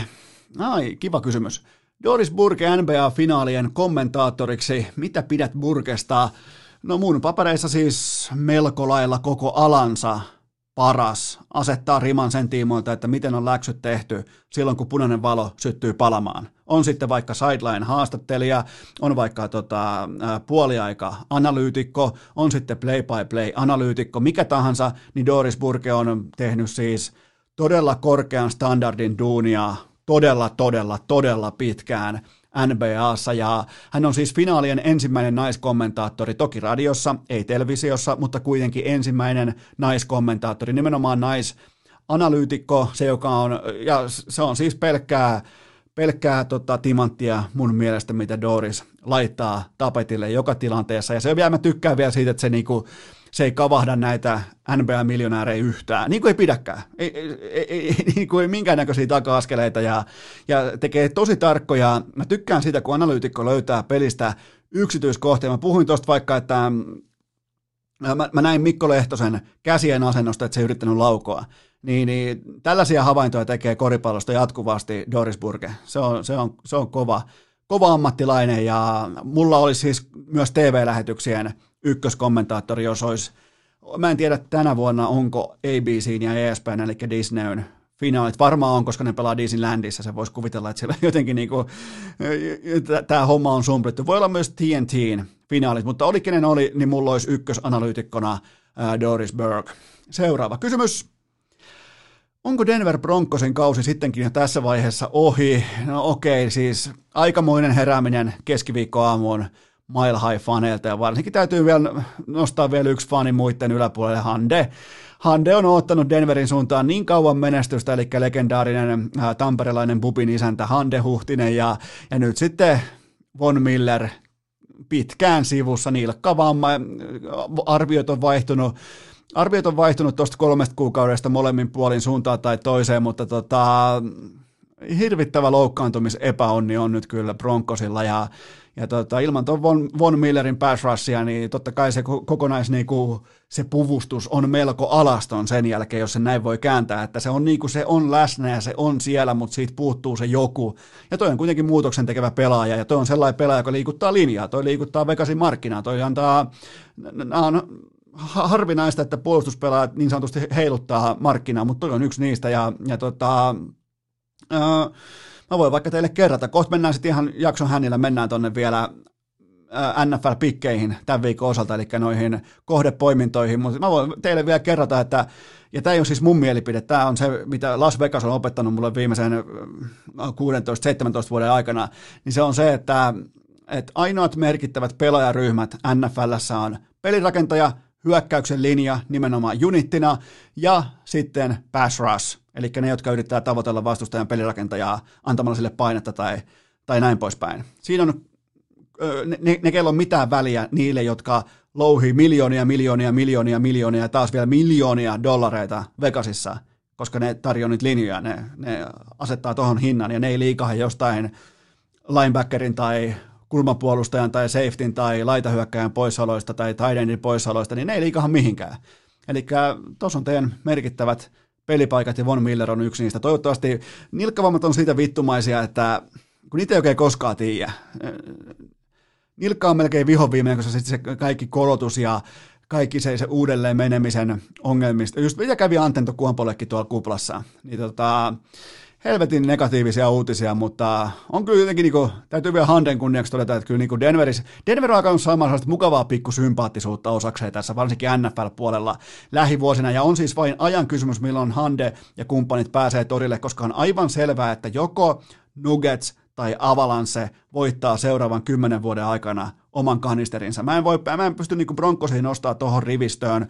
Rokiessen pelaamista mä en ole kattonut moneen, moneen, moneen, moneen, moneen vuoteen, mutta tota, on ihan selvää, että Nuggets ja Avalanche on menossa kohti, äh, kohti mestaruuksia, tai ainakin mestaruustasoa. Ne pääsee pelaamaan mestaruudesta ihan lähivuosien aikana useampaan otteeseen. Seuraava kysymys. Tästä tulee oikein kunnon tällainen niin kuin loppuviikon jakso. Mitä aiot seurata Superpesiksen välierissä viikonloppuna? No tota, ensinnäkin sitä, että edelleen pelataan paras kolmesta systeemillä, eikä, eikä paras viidestä, kuten kenties viikko sitten urheilukästä.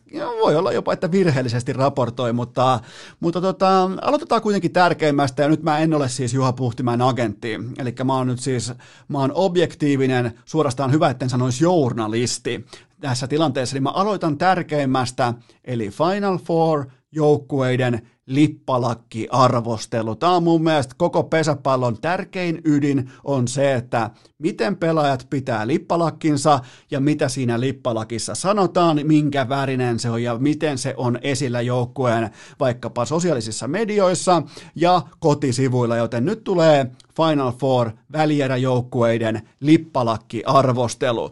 No Joman Abloi äh, lippalakkihan on ihan täysin niin kuin jopa lajilegenda, että sellainen täsmällisen sininen kaikki tietää, kun se on tuossa Puhtimäellä kumppaneilla, että silloin on, niin kuin lukot laitetaan kiinni ja se ilmineeraa nimenomaan se Abloi sitä, että kun se ulkopeli on lockdownissa, niin kukaan ei tule tekemään juoksuja, ei pätkän vertaa tuota ulkopeliä vastaan, joten tota, kyllähän niin kuin mestareiden myös lippisvalinta on tikissä. Sotkamo jymy, ja sinne vielä lähtee erikoisterveiset tai kiitokset siitä, että joka pelaajalla on lippalakki asiallisesti päässä seuraesittelysivulla joukkueen kotisivuilla, niin tässä lippalakissa lukee tällainen sana kuin Marjeks, ja jos joku olisi nyt vähän nohevampi podcastaja kuin minä, niin olisi varmaan käynyt katsomassa, mitä Marjeks tekee, mutta nythän mulle jäi vain sitten rooliksi arvailla, mitähän Marjeks voisi tehdä. Liittyy varmaan johonkin, kyllä vaan, kun se on niin kuin marjeksi, se on melkein kuin marja. Siinä logossa oli muistaakseni jotain marjaa niin kuin vielä viittaavaa kuvaakin, niin se on vaikka, se on lak, lakkakartelli. No niin, se on hillakartelli, on marjeksi, joten tota, erittäin vaku. Ja muutenkin niin kuin pelaajilla on todella tyylikäs kyky pitää lippalakkia päästä. On siis ihan putipuhtaasti lippalakkilaji, varsinkin nyt kun mennään kohti syksyä, niin, niin tota, mä annan myös Jymylle positiivisen merkinnän heidän lippalakkikulttuuristaan.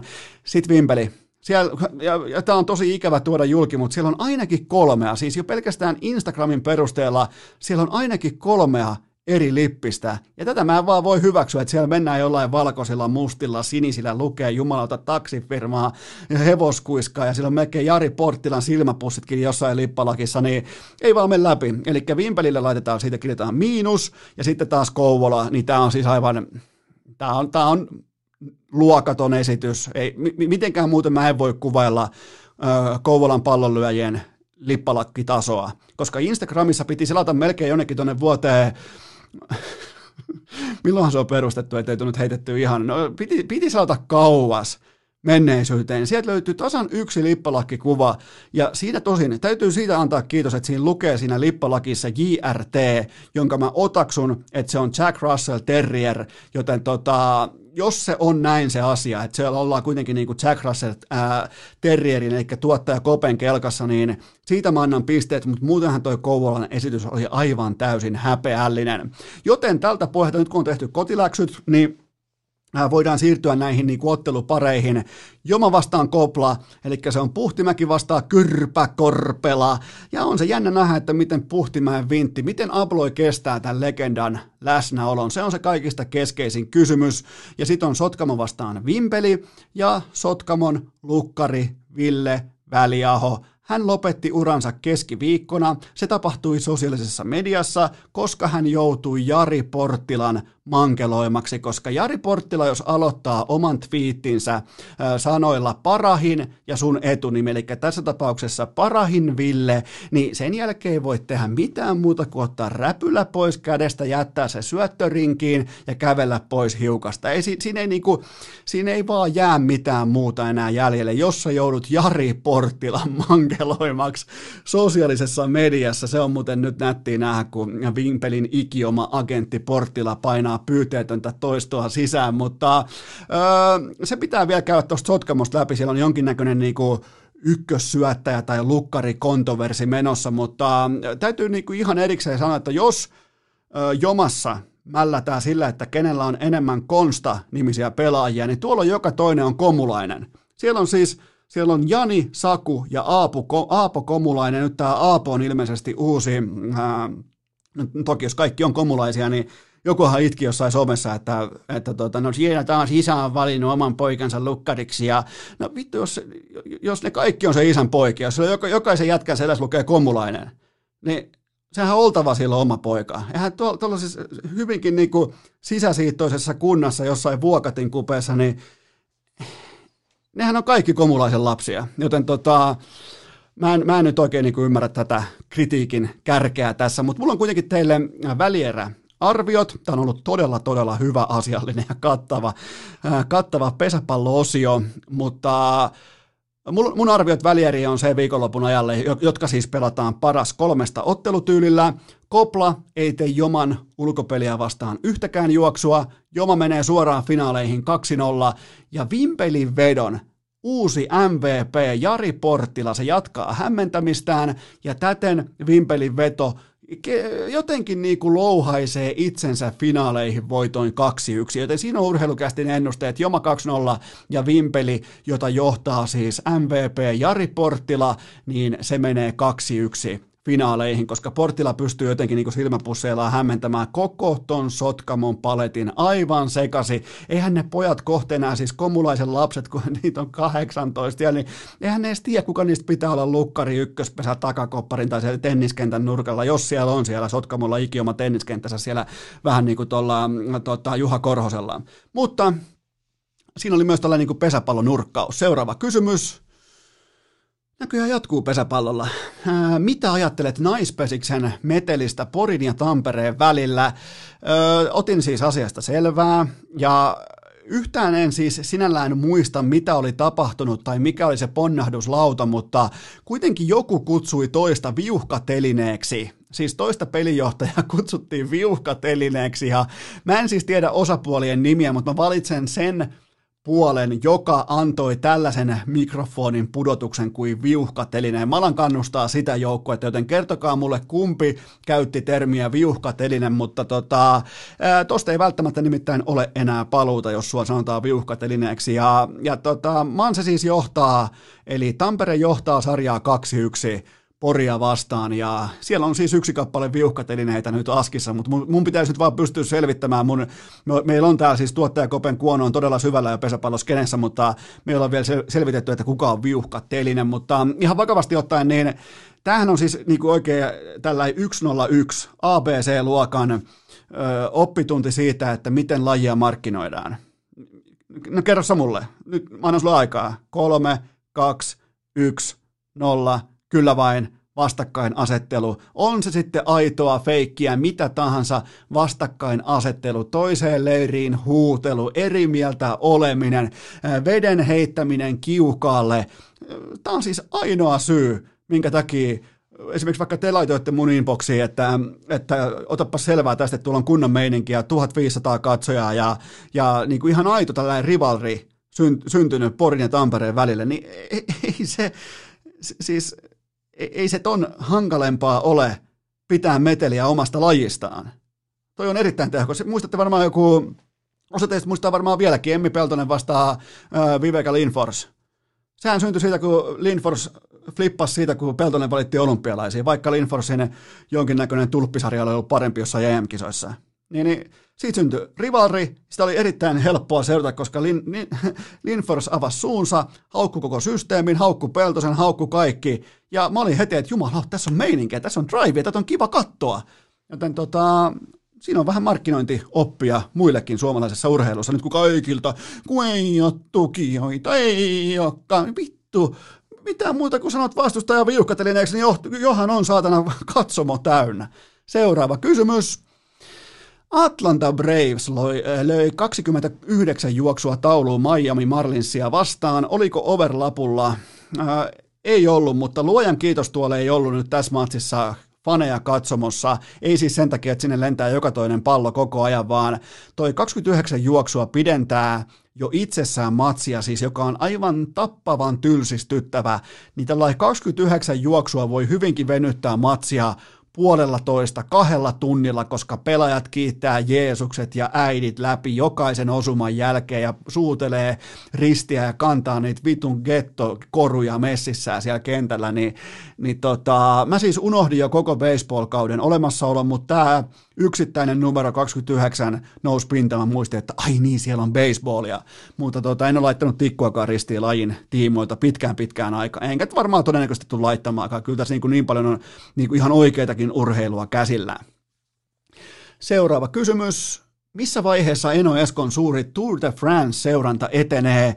No mun on nyt pakko nostaa vähän niin kuin tällainen, kun äh, fillaroitsijatkin myöntävät, vaikka jos ne tuuppasee jotain vastustajaa tai tulee kaatuminen vaikka, onko se detetellä körsessä vai pelottomassa, niin, niin silloinhan kukaan ei ota irtiottoa. Niin mä tällä hetkellä nostan mun käden pystyy, koska ei, ei, ei musta ollutkaan katsomaan Tour de Francea mä, mä, mä lähdin aika kovalla uholla, että mä aion katsoa näitä etappeja, mutta mä katsoin siis kahta ensimmäistä etappia, ja nyt mä oon pitänyt tuommoisen yhdeksän etapin ihan niin kuin kokonaisvaltaisen blackoutin.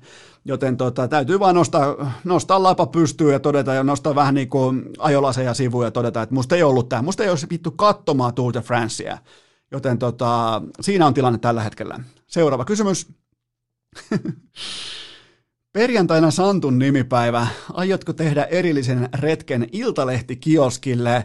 No niin joo, siis Suomen ykkös urheilutoimittaja Santtu. Äh, Santtu Silvennoinen on siis nimipäivä, joten onnittelut Santulle siitä ja kaikille muillekin Santun faneille. Tämä on meille kaikille iso päivä, mutta joillekinhan siis saattaa kenties tämä niin kuin syyskuun 11. päivä edustaa jotakin muuta, mutta meille Santun äh, fanisaattuessa tämä on ilon päivä. Et meillä on siihen oikeus on vaan ikävää sattumaa, että näin on tapahtunut, mutta tota, hieno toimittaja, vielä hienompi ihminen, Santtu Silvennoinen. Seuraava kysymys. Nyt on muuten hyviä kysymyksiä.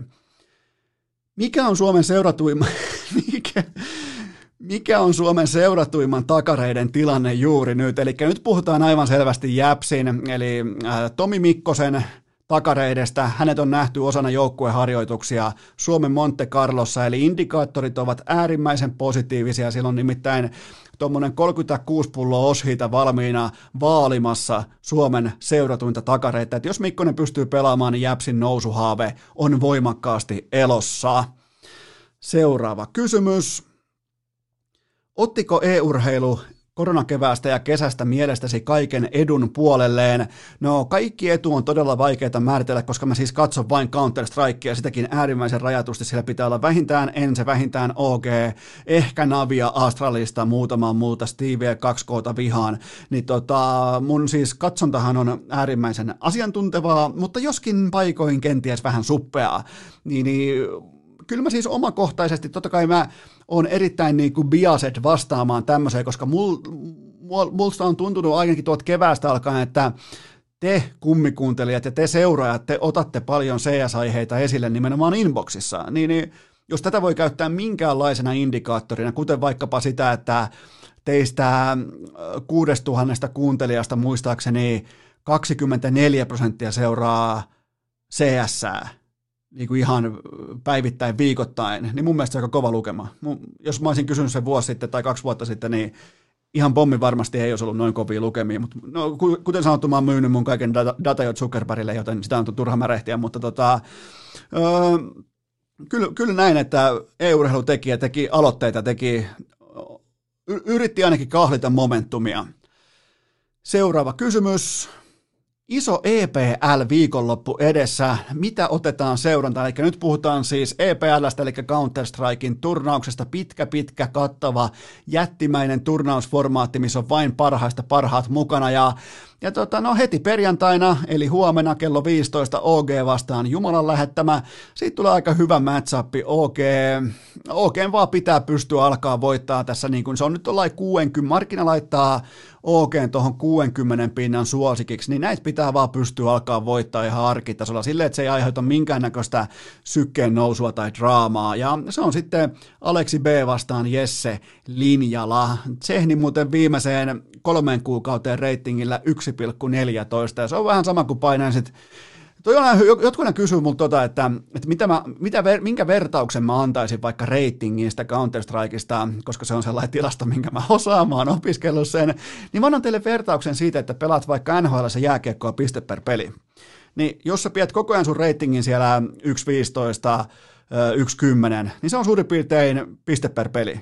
Nhl Joten tota, se on vahvaa toimintaa ja siellä on nyt sitten Aleksi B vastaan Jesse Linjala. Ja sunnuntaina sitten likimain markiisitason matsi kohtaaminen Navi vastaan OG, eli siellä on sitten Simple vastaan Aleksi B. Näköjään nyt tässä matchupissa sitten mun papereissa Aleksi B joutuu pelaamaan myös avikkaa, jos aikoo kohdata niin kuin tähtäin tähtäimestä itsensä Simple, mutta Aleksi Bn poppo on sitten vaan 41 pinnan voitto odottamalla liikenteestä, joten se vaatii taas sitten toistoja sisään, se vaatii kovuutta siinä kolmoskartassa, koska kolmanteen se menee ainakin, se nyt on ihan selvää.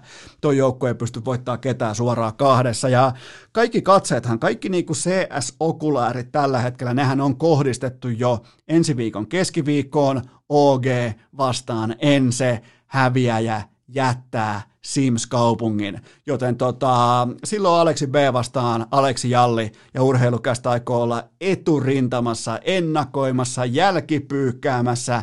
Ihan kaikkea tulee joka suunnasta. NBK on kissa, Ropun fillari, kaikki tuo. Tuokaa Puljärvi, tuokaa Jokinen. Seuraava kysymys. Nyt oli muuten hyvä uho. Seuraava kysymys. Nousiko Robu Jonssonin, ää, miten tämä menee? Joo. Nousiko Robu Johnson kissa-ihmisestä koira-ihmiseksi kun nosti sinut samalle viivalle CS-asiantuntemuksessa itsensä ja Thorin kanssa.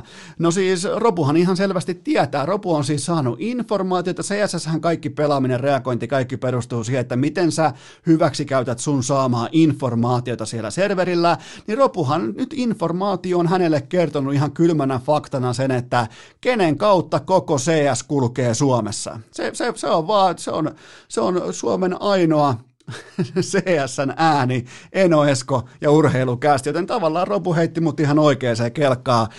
Onneksi hän ei paljastanut, ja siis täytyy myöntää, että Robu piti pokerinaamansa todella hyvin, koska sen verran hän on tehnyt CS-kellarinörttinä kotiläksyjä, että hän tietää, että mulla loppuu suomalais CS-pelaajien niin kuin ihan niin kuin tuntemiskyky tuossa suurin piirtein kahdeksan pelaajan, yhdeksän pelaajan kohdalla.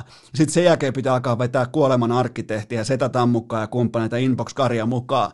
Joten se mun All-Star-joukko oli kohtalaisen suppeasta niin kuin viljapellosta painettu heinäpaalille ja siitä tuotu mukaan tänne vaatekomeroon. Mutta me saatiin kuitenkin Robun kanssa 4 kautta 5 Robu siis teki omalla YouTube-kanavallaan oman All-Star viisikkonsa, niin Robu sai, minä ja Robu saatiin neljä pelaajaa viidestä, täsmälleen samat yksilöt, joten tota, oliko, Robulta jopa pien, oliko, oliko jopa Robulta pien peesi? Saattoi jopa olla vähän tällainen, niin kuin, miettikää kun mulla olisi ollut joku ihan sirkuspelle joukkue, siis kun sehän niin kuin, se, se piti mun joukkueen piilossa, se ei ollut kuunnellut sitä etukäteen, ja sitten mieti, kun mulla olisi niin alkanut paukkuuset kuoleman arkkitehti ja inbox-karja ja setä tammukka siihen, koiku ja kuntsi, niin niin tota, kyllä olisi ollut Robu, Suomen johtava CS-analyytikko ihmeissään, mutta tota, oleellista on kuitenkin se, että kukaan meistä kolmesta johtavasta CS-analyytikosta, kukaan meistä ei ottanut Aleksi Allu Jallia mukaan tähän All-Star-joukkueeseen. Vihdoinkin viimeinen kysymys, herra Jumala, mikä savottaa. Iso tällainen viikonlopetus, ei kyllä mitään tätä vastaakaan. Siis mä oon vaatekomerossa ja tytskä lähti kolille, Jone lähtee sinne vaeltamaan. Siellä on kuulemma kaunis ruskanen, lähti tyttöjen reisulle. Me ollaan täällä tuottaja Kopen kanssa, tää on vähän niin kuin kätytyyppinen viikonloppu. Me ollaan tuottaja Kopen kanssa tehdä kaikkia jätkien juttuja, mutta tota, viimeinen kysymys. Onko Dr. Treen vaimon avioerovaatimukset mielestäsi riittäviä? No, on ne ainakin siedettäviä, jos ei nyt ihan riittäviä, koska tämä erittely, mitä nyt haetaan siis oikeusteitse, siis Dr. Dre on äärimmäisen menestynyt. Ihan vaan nopeasti linjattuna yksi kaikkien aikojen musiikkibisneksen suurimmista tekijöistä ja myös kuulokebisneksen suurimmista neroista tekijöistä, joka myi oman Dr. Dre-merkkinsä Applelle sitten ja sai myös Applen osakkeita hitusen verran oikeaan aikaan ja hänen rollinsa on nyt rajaton. Hän on tällainen niin kuin self-made billionaire-tyyppinen ihminen, mutta tota, öö, eli tämä vaimo, Tämä vaatii nyt eroprosessissa sitten Dr. Dreeltä, joka tulee siis tilanteeseen aivan niin kuin straight out of Compton, niin se vaatii seuraavia juttuja kuukausitasolla. Huom, ei vuodessa, vaan kuukausitasolla. Joka ikinen kuukaus pitää kompensoida seuraavat asiat, jotta tämä erokirjelmä saadaan maaliin. Vaatteisiin 135 000 dollaria kuukaudessa – Asumisen ylläpitoon 100 000 dollaria kuukaudessa. Yhteydenpito toimiin, eli kännykkään ja sähköpostiin 20 tonnia kuussa, ja tämä on mun suosikki. Pyykki ja siivous 10 tonni kuussa, miettikää, siihen vielä kylkee sitten viihde, 60 tonnia kuussa. Sitten on ihan normaalit vielä elatusmaksut kylkeen, lasten kulut, menot, koulut. Niin tota, tämä vaatii siis kahta miljoonaa dollaria joka ikinen kuukaus elämänsä loppuun saakka elatusmaksua. Eli siis toisin sanoen tämä Dr. Dren vaimo hakee oikeusteitse tai oikeastaan niin välimiesoikeudesta, on ilmeisesti jonkinnäköinen niin rajoitettu vapaa-agentti, niin se hakee loppuelämän kattavaa 24 miljoonaa per vuosi sopimusta ja jokainen fucking dollari on guaranteed. Miettikää, vaatteisiin 135 000 dollaria kuussa.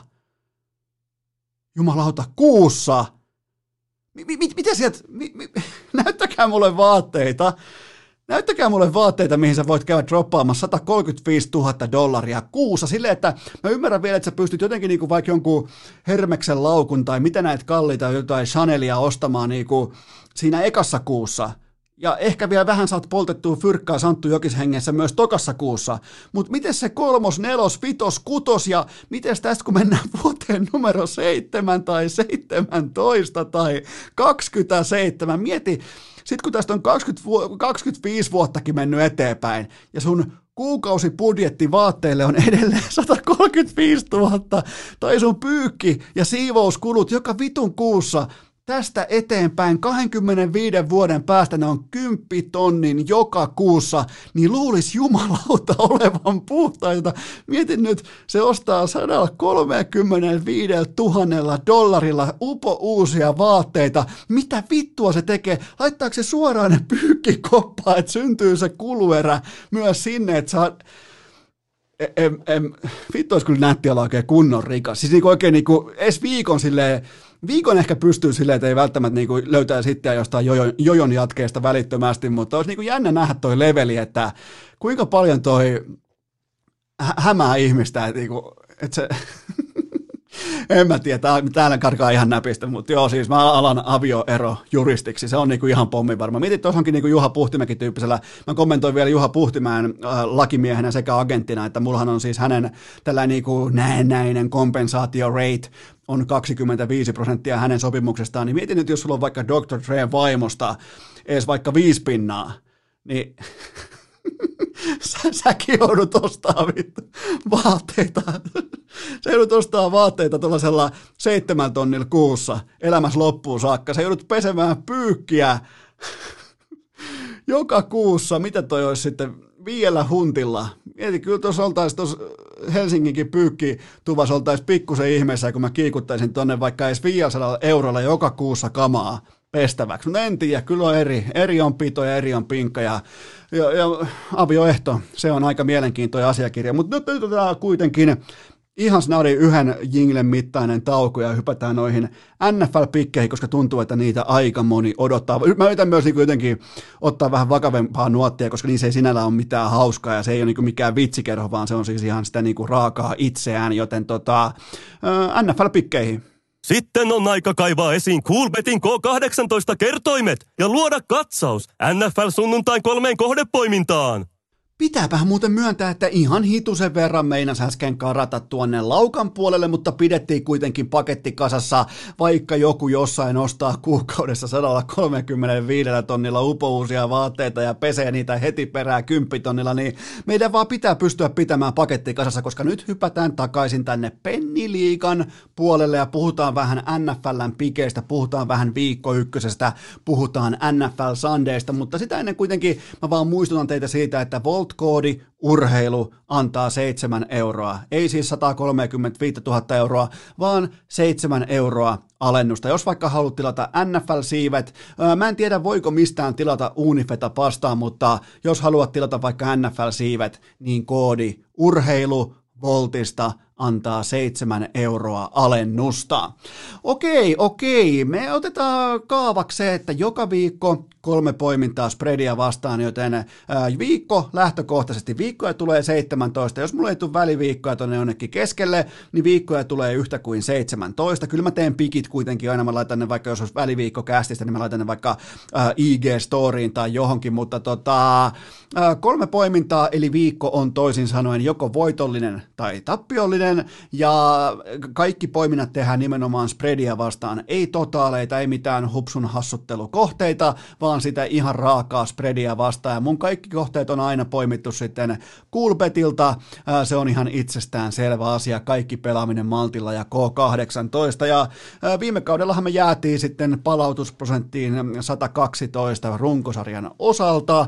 Sehän ei sinällään kerro mitään. Se kertoo vaan niin kuin ihan ok runista se kertoo. Toki meidän runi oli vähän parempaa siihen alle. Me vähän montutettiin sitten ihan viimeiseen kahteen kolmeen viikkoon. Että meidän oli aika, varsinkin se keskikausi oli todella hyvä, että silloinhan otettiin jo, käytiin siellä sadassa 21 muistaakseni pidettiin sitä useampi viikko, mutta, mutta tota, mitään muuta tavoitetta, siis nyt ei ole niin tavoitteena ei ole poimia hyviä pelejä, hauskoja pelejä, viihdyttäviä pelejä, vaan ihan absoluuttisesti ainoana tavoitteena on tehdä riihikuivaa rahaa. Ei, ei, mitään muuta arvoa ei ole näillä pikeillä. Nämä on todennäköisesti aivan paskoja matseja, näissä ei ole mitään katsottavaa, nämä on joku niin kuin aivan kahden ihan täysin niin kuin lyijypartion kohtaaminen, nämä voi olla ihan täyttä roskaa, nämä voi olla keskellä yötä, ihan mitä tahansa, joten tota, ja ne kausikohteet, mulla on myös kausikohteita liuskalla, niin nehän on siis keskiviikon jaksossa perattuna. Vieraana oli silloin Coach Koikkalainen, niin mä laitan nekin vielä nyt sitten Instagramin storyin, koska nekin on tuossa ihan kauniisti tuommoisessa niinku muistiopaketissa. Itse asiassa yksi teistä kummikuuntelijoista oli piirtänyt ne komeasti paperille, joten mä julkaisen sen kuvan teidän kaikkien. Siellä on muutama, mitkä mä aion yliviivata, koska muun muassa vaikka Denver Broncosin osake on dropannut valitettavasti ymmärrettä valitettavasti, koska Von Millerin nilkka, nilkalle kävi mitä kävi, mutta tota, mä, mä laitan noikki esille vielä Instagramissa. Ja ö, mä haluan vielä nopeasti vaan niin tiivistää tähän alle sen, että kotietu tänä vuonna, siinä on kuitenkin se, siinä on jotain siinä kotiedussa. Kaikki varmaan ymmärtää, että vaikka, vaikka liikuntasali on vähän nyt hiljainen, niin joka tapauksessa on silti sun kotikenttä, se on sun kotiareena, miten sä nukut, miten sä syöt, miten sä panet, ketä sä panet, niin, niin äh, siis ihan siis standardin mukaisia tottumuskaavoja pelaajille. Kyllä mä uskon vähän kuitenkin kotiin. Normaalisti se on kolmesta neljää pinnaa se arvo. Nyt sitä on pakko leikata, mutta ei kuitenkaan ihan suoraan mun mielestä ainakaan tuoda nolliin, koska varsinkin matkustaminen pitkät lännestä, varsinkin voitte nyt etsiä niitä, jotka matkustaa tuolta kaukaa lännestä, eli sieltä tuota Pasifikin aikalinjalta, ne matkustaa itärannikolle, siinä on kolme tuntia kelloa välissä, se matka kestää viisi ja puoli tuntia, niin tota, etsikää varsinkin niitä joukkueita, jotka tekee näitä pitkiä matkoja, pikemminkin kuin annatte painoarvoa jollekin sille, että ei ole kotiyleisöä. Se on, se on ihan fiksu, fiksu rahan tällä linjanveto tähän kärkeen, mutta Öö, aion painottaa tälläkin kaudella, mä kertaan mun painotusalueet, mä tuun painottamaan paljon sitä organisaation kulttuuria, sitä, että mihin se joukkue on rakennettu, minkä arvojen päälle se on rakennettu, miten, paljon, miten niin kuin paljon sillä on sellaisia kausia alla, että se ei ole ailahdellut. Mä arvostan tasapainoa, mä arvostan äh, valmennusta, mä arvostan nimenomaan pelinkutsujia, mä arvostan sitä, että pelinkutsuja ja pelirakentaja on ollut samassa pot potissa joka jonkin verran aikaa, tai ainakin vaikuttaa, pitää olla vähintään se vaikutus, että ne on molemmat veteraaneja. Se on, niinku, se on lähtökohta ja ne on samalla sivulla. Mä annan paljon, paljon painoarvoa hyökkäyksen linjan sille unitille, eli minkä muodostaa ne viisi pelaajaa. Niinkään yksittäisten hyökkäyksen linjan pelaajien liikehdintää tota, kokoonpanon ulkopuolelle tai sieltä pois, niin, niin ei se koko laivaa kaada, mutta se koko unitin pelaamisen, niin, niin niitä arvoja mä aion seurata erittäin tarkasti PFFltä. Ja, ja Pass Rush, se on todella, tietenkin nyt tulee vähän niin kuin Captain Abuse-tyyppisiä juttuja, mutta Pass Rush on sellainen, millä mä annan paljon arvoa. Eli ne, ketkä pääsee kiinni vastustajan pelin rakentajaan tavalla tai toisella. Ja pitää muistaa, että mikään muu ei liu... oikeastaan mikään muu kuin nämä edellä mainitut asiat, niin ne ei liikauta Las Vegasin markkinamittaria yhtään mihinkään. Että tota, siinä on kuitenkin niin kuin ne kovat, raat faktat on tossa ja napataan ensimmäinen kohde koko vuoden. Miettikää, olisiko joku pien, olisiko joku, jopa joku pien fanfari tuohon lyö, vaikka kyllä aplodit siihen ja koko vuoden ensimmäinen kohde. Noin siihen vielä rummut perään, niin, niin tota, mulla on tähän ensimmäinen kirjaus on sellainen kuin Buffalo Bills – miinus kuusi ja puoli pinnaa. Nämä kohteet on pelattu tänään torstaina kello, ää, kello 17.30. Nämä kaikki kolme kyseistä kohdetta. Ää, Buffalo miinus kuusi ja puoli pinnaa vastaan tulee tuonne heidän kotikentälleen New York Jets. Ja tämä on sunnuntai-iltana kello 20. Ja ää, Buffalo rankattu koko liikan viidenneksi paras puolustus ja mun mielestä yhä vahvistunut joukkue, joka on erittäin vahvan pohjamuurin päälle rakennettu ja siihen on tullut vaikkapa syvä uhka yksi lajin parhaista laitahyökkäjistä Stefan Dix mukaan. Vaikka mä annan laitahyökkäille arvoa, niin nimenomaan tässä Josh Allen pelirakentaja tyylissä, isokätisessä tyylissä, niin sillä on arvoa, että ketkä on nopeita, ketkä luo sitä, ketkä venyttää sitä kenttää, niin Stefan, äh, Stefan Dix oli tähän kuin täsmälääke. Ja Buffalo valmennus osapuilleen koko liikan parasta, se on meillä tiedossa jo, ja ottelusuunnitelmat on ollut parasta aluakkaa tällä staffilla jo pitkään pitkään, ja mä ootan, että Bills lyö sellaisen statement vasaran pöytään heti. Ihan siis vähän niin kuin vaikka Baltimore vuosi sitten tai, ää, tai et niin kuin heti nähdään, että aha, nämä tuli pelaamaan. Ja tämä on mun, mun papereistaan paljon enemmän kuin normaali kausiavaus, koska Billsin pitää pystyä tekemään meteliä tässä ja nyt. Ja se, että miksi mä lyön, New York Jets, joka on siis ihan absoluuttinen vitsi, ne menetti parhaan puolustajansa Jamal Adamsin, ne sai siitä tulevaisuuteen hyvän hintalapun. Mä tykkäsin siitä reidistä, ne menetti parhaan ja ainoan uskottavan puolustajansa Jamal Adamsin, ja joukkue on sanalla sanoen siis saavat vaikka New York Daily Newsin tai New York Postin tai minkä tahansa urheilulehen Manhattanilla, niin, niin koko viimeiset kolme-neljä kuukautta on ihan jatkuvalla syötöllä raportoitu siitä, että miten valmennus ja pelaajat on eri sivulla. M- miten, mi- mitkä on niinku, että siellä on suorastaan niinku sisäinen kriisi on jo käynnissä. Miettikää, ei peliäkään pelattu. Siellä on ihan niinku Jari Kurri tilanne, joten tota, toki eri syistä, pikkusen verran vähemmän raskaista syistä. Mutta joka tapauksesta äh, Jetsin hyökkäyksen linja liigan hännillä, siellä 27, ja puolustus, se on heikko, ja se löytyy rank- rankattuna sieltä 22, eli ihan tällaista niin pohjamuta jalkapalloa, ja Sam Darnold, pelirakentaja, eli Mr. Pusutauti, siitä otetaan vapahtajaa, mutta hän on kuitenkin mun papereissa samanlainen riskiheittäjä jatkuvasti kuin USCissa aikanaan.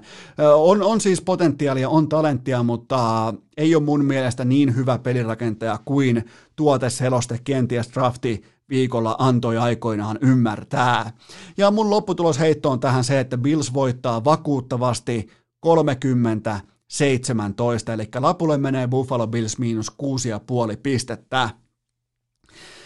Sitten San Francisco saa kotiinsa vieraaksi äh, Arizonan ja mä pelaan siihen San Francisco 49ers miinus kuusi ja puoli pistettä. Äh, Tämä on sunnuntai-iltana kello 23.25 ja miettikää nyt sitä heti kärkeä, että päävalmentaja Kyle Sänähän, se saa tulla tähän otteluun ilman, että Arizona voi tehdä mitään ennakkoläksyä, niillä ei ole mitään dataa, niillä ei ole mitään viime hetken kokemusta siitä, että mitä kärmekeittoa Sanahan on keittänyt siellä tuvassaan ja sinne tulee varmasti aikamoisella arsenaalilla sen tiimoilta, että kuinka paljon toi, on, toi Super Bowlin hävinnyt osapuoli on luonut nahkaansa, minkälainen Nero pelikutsuja se onkaan. Se on siis yksi varmaan alansa parhaista, joten tota, öö, tämä niinku, mun mielestä tämä, että sanahan saa tulla nyt ennakkosuosikin roolissa katsomattomien korttien kanssa tuohon pokeripöytään, niin tämä vaan leventää erotusta heti kärkeen ja Sänähän on lajin ero, kun taas Klinsbury ehkä kenties noheva opiskelija. Siinä on, niinku, siinä on tällä hetkellä se ero. Ja vaikka tämä on mun papereissa, mä luotan Arizonaa isossa kuvassa, että tämä tulee olemaan Kyler Murray vuosi, niin se alkaa vasta viikosta kaksi. Se ei ala nyt. Ja San Francisco ollut suututettuna viimeiset seitsemän kuukautta putkeen ja mm, tämä Super Bowlin neljännen jakson sulaminen, niin kyllähän se eittämättä riipasee aika lailla syvältä, varsinkin veteraanipelaajia. Se oli kova, kova pilleri nieltäväksi. Ja nyt sitten koko liikan ykkösrankattu puolustus, ne pääsee irti Arizonan öö, ontuvan, heikohkon, keskipakan hyökkäyslinjan kanssa, ne pääsee sen kanssa vähän niin kuin kustannuksella pelaamaan, joten eiköhän Nick Bosa ja kumppanit vietä jonkinnäköistä niin kuin banner nightia nyt tuolla, koska tota, siitä tullaan läpi tuosta linjasta. Ja Kyler Murray joutuu totta kai luomaan jotain tyhjästä jatkuvasti. Ja Cardinaleja ei tule pelastamaan myöskään se, että heidän puolustuksensa on rankattu hyvä, ettei pakan pohjimmaiseksi, eli sijalle 27. San Francisco hyökkäyksen linja on liikan kahdeksanneksi paras, ja siihen vielä kylkee sitten tight end uudismiljonääri, megamiljonääri George Kittle, joten tota, siinä on blokkaaminen sitten pikkusen verran hyvässä kunnossa, ja mä, mun odotusarvo tähän otteluun on siis ankara mieskäsittely, vähän sellainen niin kuin jopa kiusaaminen, tuuppiminen, räsynukke tehdastyyppinen käsittely. Ja mun lopputulosheitto tähän otteluun on se, että San Francisco moukaroi tiensä voittoon lukemin 31-20. Sitten vielä viimeinen ponivaljakko uunista ulos ja nyt on palattava sinne tutulle rikospaikalle ja Tätä piti vähän aikaa pohtia, tämä oli vähän kuin joku vaikea rivermaksu vaikka pokerissa, mutta tota, kyllä tämä oli vaan pakko luottaa siihen, että mitä aivot sanoo viimeisen tuommoisen 17 vuoden ajalta. Eli mä pelaan New England Patriots miinus kuusi ja puoli pistettä.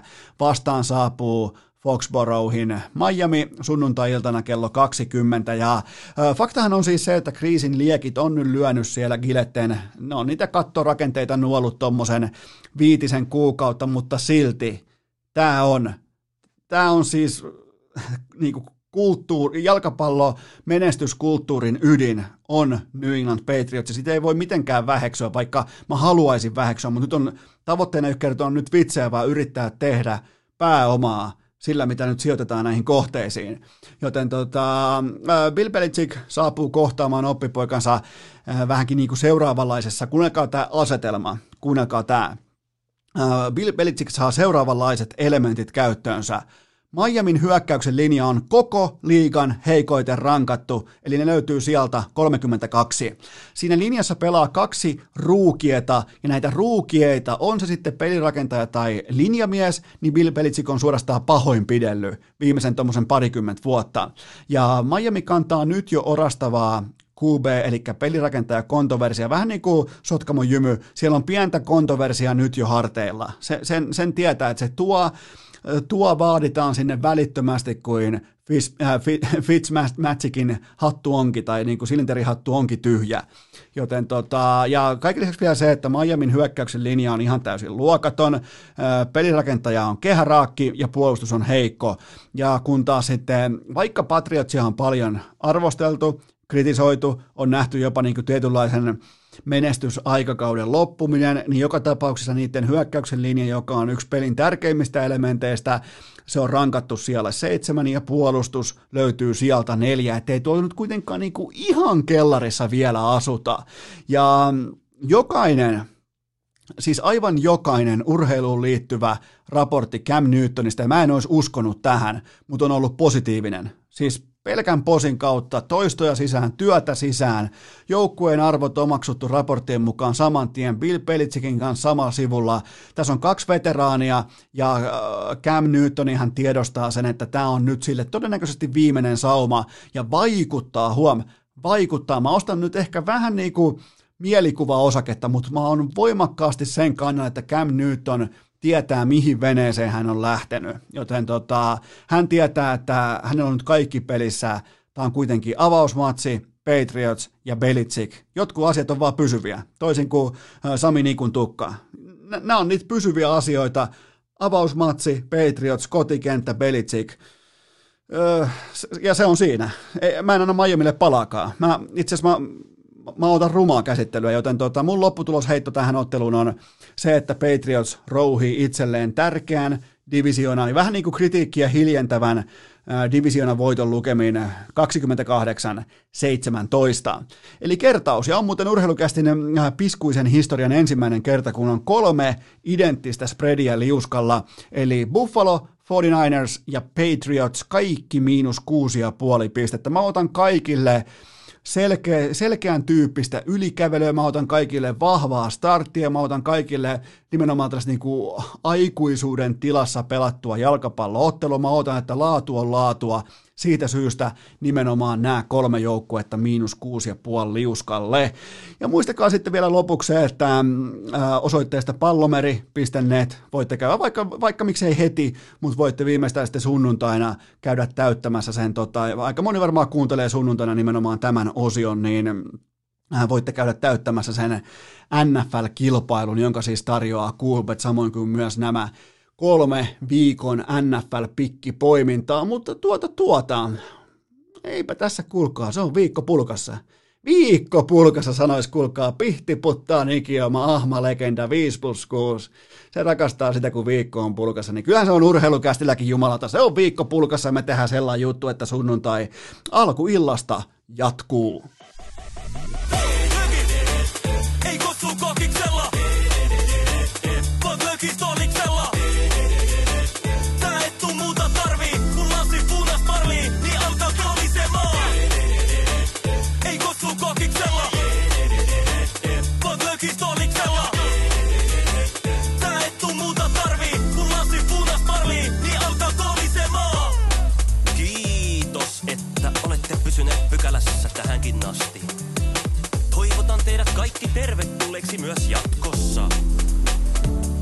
aikaa nauttia elämästä arjen vastoinkäymisistä huolimatta. Allekirjoittanut kiittää ja kuittaa. Peliä. Oliko tämä jo tässä?